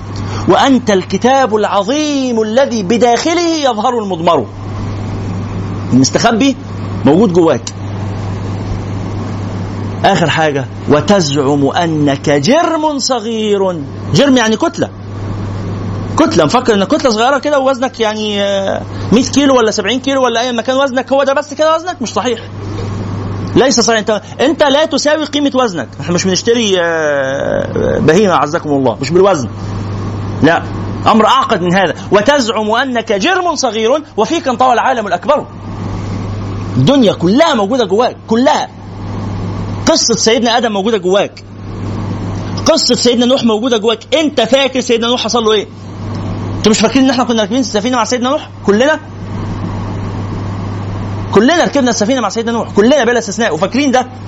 بس مش فاكرينه بوضوح بس. لو ركزت هتفتكر. انت مريت بالتجربة دي انت ركبت السفينة في ظهر أبوك. اللي ركبها في ظهر أبوه اللي ركبها في ظهر أبوه اللي ركبها في ظهر أبوه اللي ركبها في ظهر نوح. نوح مش بني آدم واحد. نوح شعب ملايين كل الناس جم من نوح صح؟ كل الناس جم من نوح ولذلك قتل البني آدم قتل الملايين. ما موتوش هو وحده اللي برصاصة رماه. ده طخ ابنه اللي لسه ما اتولدش معاه. وطخ أولاد ولاده لآخر الأيام موت معاه بشرية كاملة محتملة. عدوا بقى فيها كام شاعر وكام رسام وكم طبيب عبقري بين الأطباء إمام وفيلسوف له على حكم الليالي كلام وبنت نظرتها تشفي القلب من داءه. في شعب كامل رحل. معرفش اسمائه في جسم كل شهيد في مصر مكتملة. فخلوا مصر اللي باقية تعيش كما شاءوا. جوه كل إنسان كل البشرية. من أجل ذلك كتبنا على بني إسرائيل أنه من قتل نفسا نفسا بغير نفس أو فساد في الأرض فكأنما قتل الناس جميعا. ومن أحياها؟ فكأنما أحيا الناس جميعا. أنت ملايين البشر جواك. جواك عايز تقابل ال- الدنيا فيها كام؟ 6 مليار؟ والله جواك 6 مليار دول. بس تعرف عليهم تعرف على عيالك. هتقابلهم يوم القيامة. حاول تكلمهم. كلم عيالك. خد بالك منهم. وكان أبوهما صالحا في سورة الكهف. وكان أبوهما صالحا. عارفين مين الأب ده؟ الجد السابع. وكان أبوهما صالحا. ده مش أبوهما البشر ده الجد السابع. عمل حاجة باقية لعياله. اعمل حاجة تبقى لعيالك. تبقى لعيالك اللي جايين بعد 200 سنة وبعد 500 سنة حتى لو مش عارفينك حتى لو هينسوا اسمك بس انت عامل لهم حاجة باقية لهم. اقعد كلمهم تواصل معاهم وادعي لهم. وربيهم. روحي ربي عيالك اللي لسه ما اتجوزتيش روحي ربي عيالك. إزاي؟ رحلة طويلة. سنريهم آياتنا في ال... تنساش ده في الآفاق وفي أنفسهم. ليه؟ لأن النفس كالأفق والأفق في النفس. ولذلك الذرة فيها مجرة والمجرة مجموعة في ذرة. المجرة عارفين حجم المجرة عامل إزاي؟ في فيلم أجده جيد جدا اسمه آه، هورتون هورتون أظن. صح كده؟ هورتون فيل قصة فيلم كرتون جيد جدا. فيل يستمع إلى قصة مدينة تعيش داخل حبة اللقاح. أرجوك اللي ما شافوش يتفرج عليه برشحه جدا يعني. فيلم جيد. فيلم هورتون. اللي بيحبوا يعني أفلام الكرتون الفيلم ده من انتاج بسكار فيلم جيد جدا. حبة اللقاح الذرة يا جماعة الذرة. الفيلم فلسفي يعني فيلم فعلا قيمته حلوة قوي الذرة جواها مجرة. عارفين حجم المجرة؟ موجودة جوه الذرة. على فكرة أنت جواك قصة الجنس البشري قصة التاريخ كله موجودة جواك بس اقراها. نرجع للنبي صلى الله عليه وسلم. النبي أوتي جوامع الكلم يعني إيه؟ يعني كلام قليل زيي كلام قليل زي عبد الرحمن كلام قليل. إحنا كلام قليل. إحنا كلام مش مقروء. إحنا كلام مش مكتوب على السطور.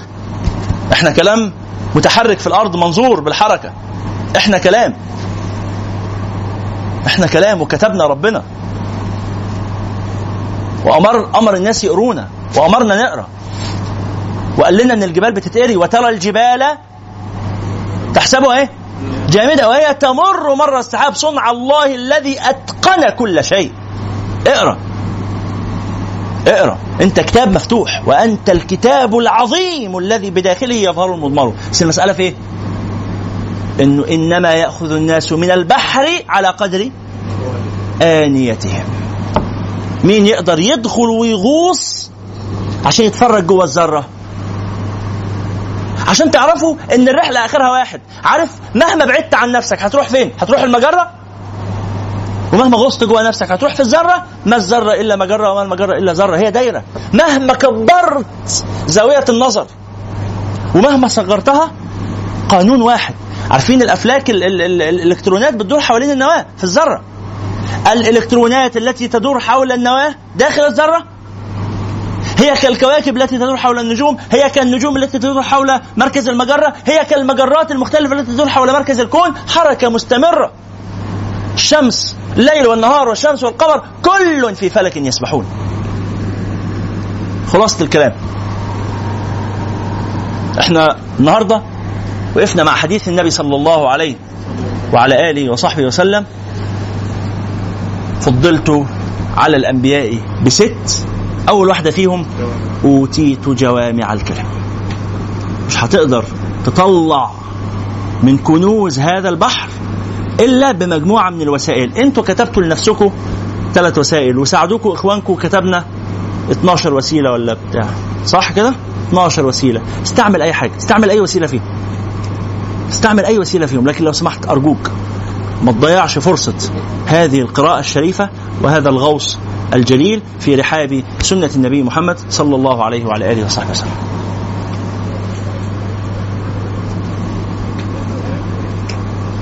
السؤال اللي كان محتاج محاضرة لوحده هو السؤال اللي جاوبنا عليه النهاردة.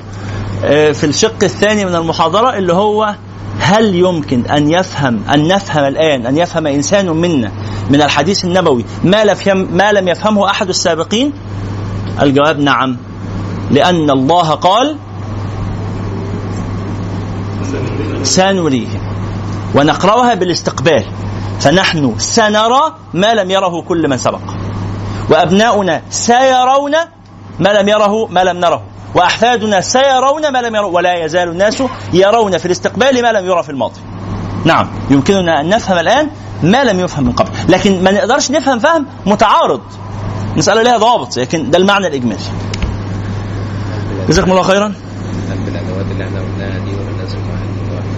أخويا بيقول هل لازم استخدام الأدوات اللي إحنا قلناها ولا ربما يكون في أدوات تانية؟ يعني لازم توصل لدرجة علم معينة عشان تقول الله. لازم أوصل لدرجة علم معينة وكده عشان أفهم بعض الكلام النبوي. لا بعض الكلام النبوي وهنتكلم على ده أكتر المره اللي إن شاء الله. بعض الكلام النبوي تفهمه مهما كان مستوى علمك بسيط. حتى لو بتقرأ بالإنجليزية وما عندكش أي علم مسبق وفلاح فرنسي تفهم المعاني الإجمالية وتربطها بواقع حياتك تفهم فهم خاص بيك. لم يفهمه أحد الخلق. نعقب على ده أكتر المرة اللي جاية أنا هستأذنكم إن إحنا نكتفي بهذا القدر اليوم. إحنا النهارده بدأنا متأخرين آه، آه، لأنه أول لقاء الناس بتبقى بتسجل وبيبقى فيه تأخير. لكن في اللقاءات المقبلة إن شاء الله موعدنا في السابعة مساء. أرجو أن نراكم جميعا على خير. وهيبقى عندنا فرصة أكتر للأسئلة وال- والمناقشات بإذن الله. نقول القصيدة المحمدية. طيب خلينا نختم المجلس بالصلاة على النبي صلى الله عليه وسلم ونقرأ القصيدة المحمدية. هذا ختام جميل. نحب أن نختم به مجالسنا بالصلاة على النبي صلى الله عليه وسلم. آه، إذا يعني آه، معاكم كراسة شيخ العمود تجدونها فيها أو اكتبوا في الإنترنت القصيدة المحمدية تجدونها إن شاء الله بسهولة. ولو ممكن تبصوا مع بعض بقى اللي ما عندوش إنترنت في تليفونه ينظر في هاتف أخيه. تاخد مننا دقائق قليلة اللي عايز ينصرف يتفضل هي بتاخد أربع دقائق وقت قليل قوي لكن جميلة. ونختم بها إن شاء الله. القصيدة المحمدية. وبقالنا فترة طويلة مش بنقرأها في ختام المجالس برغم جلالها وجمالها.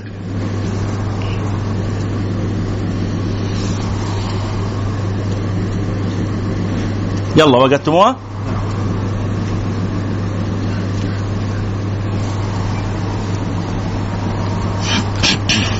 في حد يا جماعة لا هو ولا اللي جنبه معاه القصيدة؟ طيب اتحركوا خطوة لقدام هتلاقوا الناس معاه يعني لقدام أو لورا.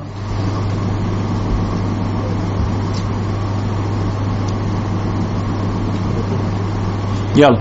أو حد يديلكوا التليفون لو في وفرة لو في كذا حد جنب بعض معاهم خدوا منهم التليفون. طيب الآن في حد مش شايف؟ في حد لا هو ولا اللي جنبه قادرين يشوفوا؟ خلاص. شاركونا القراءة يعني.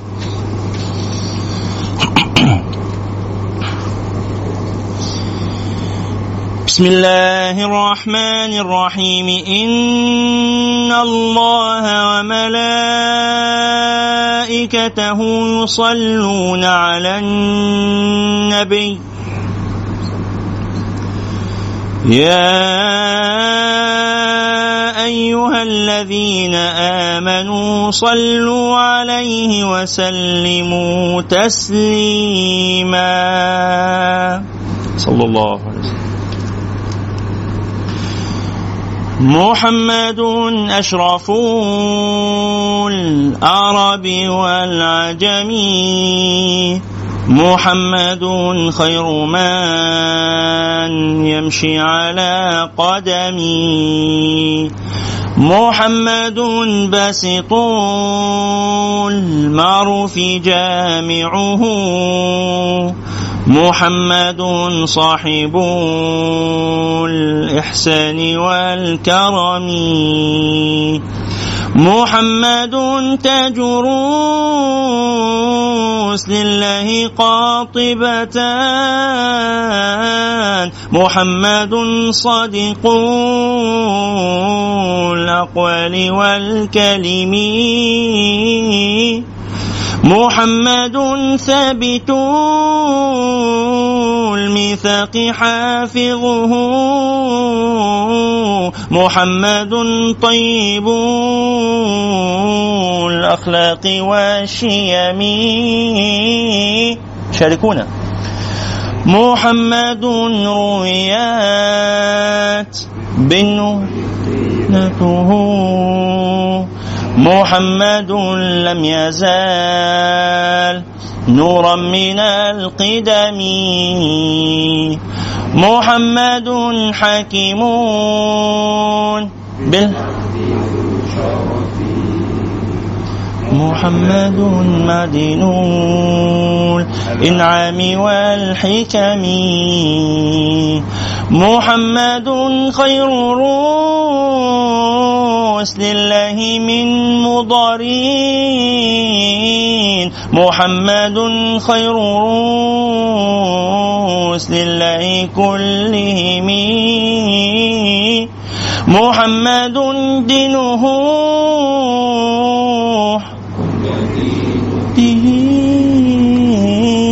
محمد مجملا حقا. مي محمد ذكره. روح لأنفسنا. محمد شكره فرض على الأمم. محمد زينة الدنيا وبهجتها. محمد كاشف الغمة والظلم. محمد سيد طابت. قبه محمد صاغه الرحمن بالنعم. محمد صفوة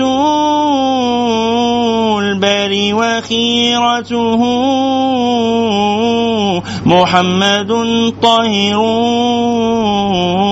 من من محمد ضاحك للضيف مكرمه. محمد جره. والله لم يضمي. محمد طابت الدنيا ببعثته. محمد جاء بالآيات والحكم. محمد يوم بعث الناس شافعنا. محمد نوره الهدي. محمد قائم هممين محمد خاتم للرسل كلهم. محمد أشرف العرب والعجم.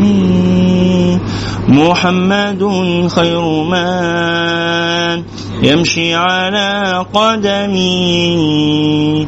محمد باسط المعروف جامعه. محمد صاحب الإحسان والكرم.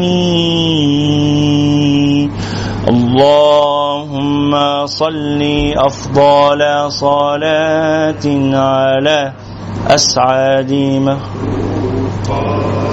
كسيدنا محمد وعلى آله وصحبه وسلم عدد معلوماتك ومداد كلماتك.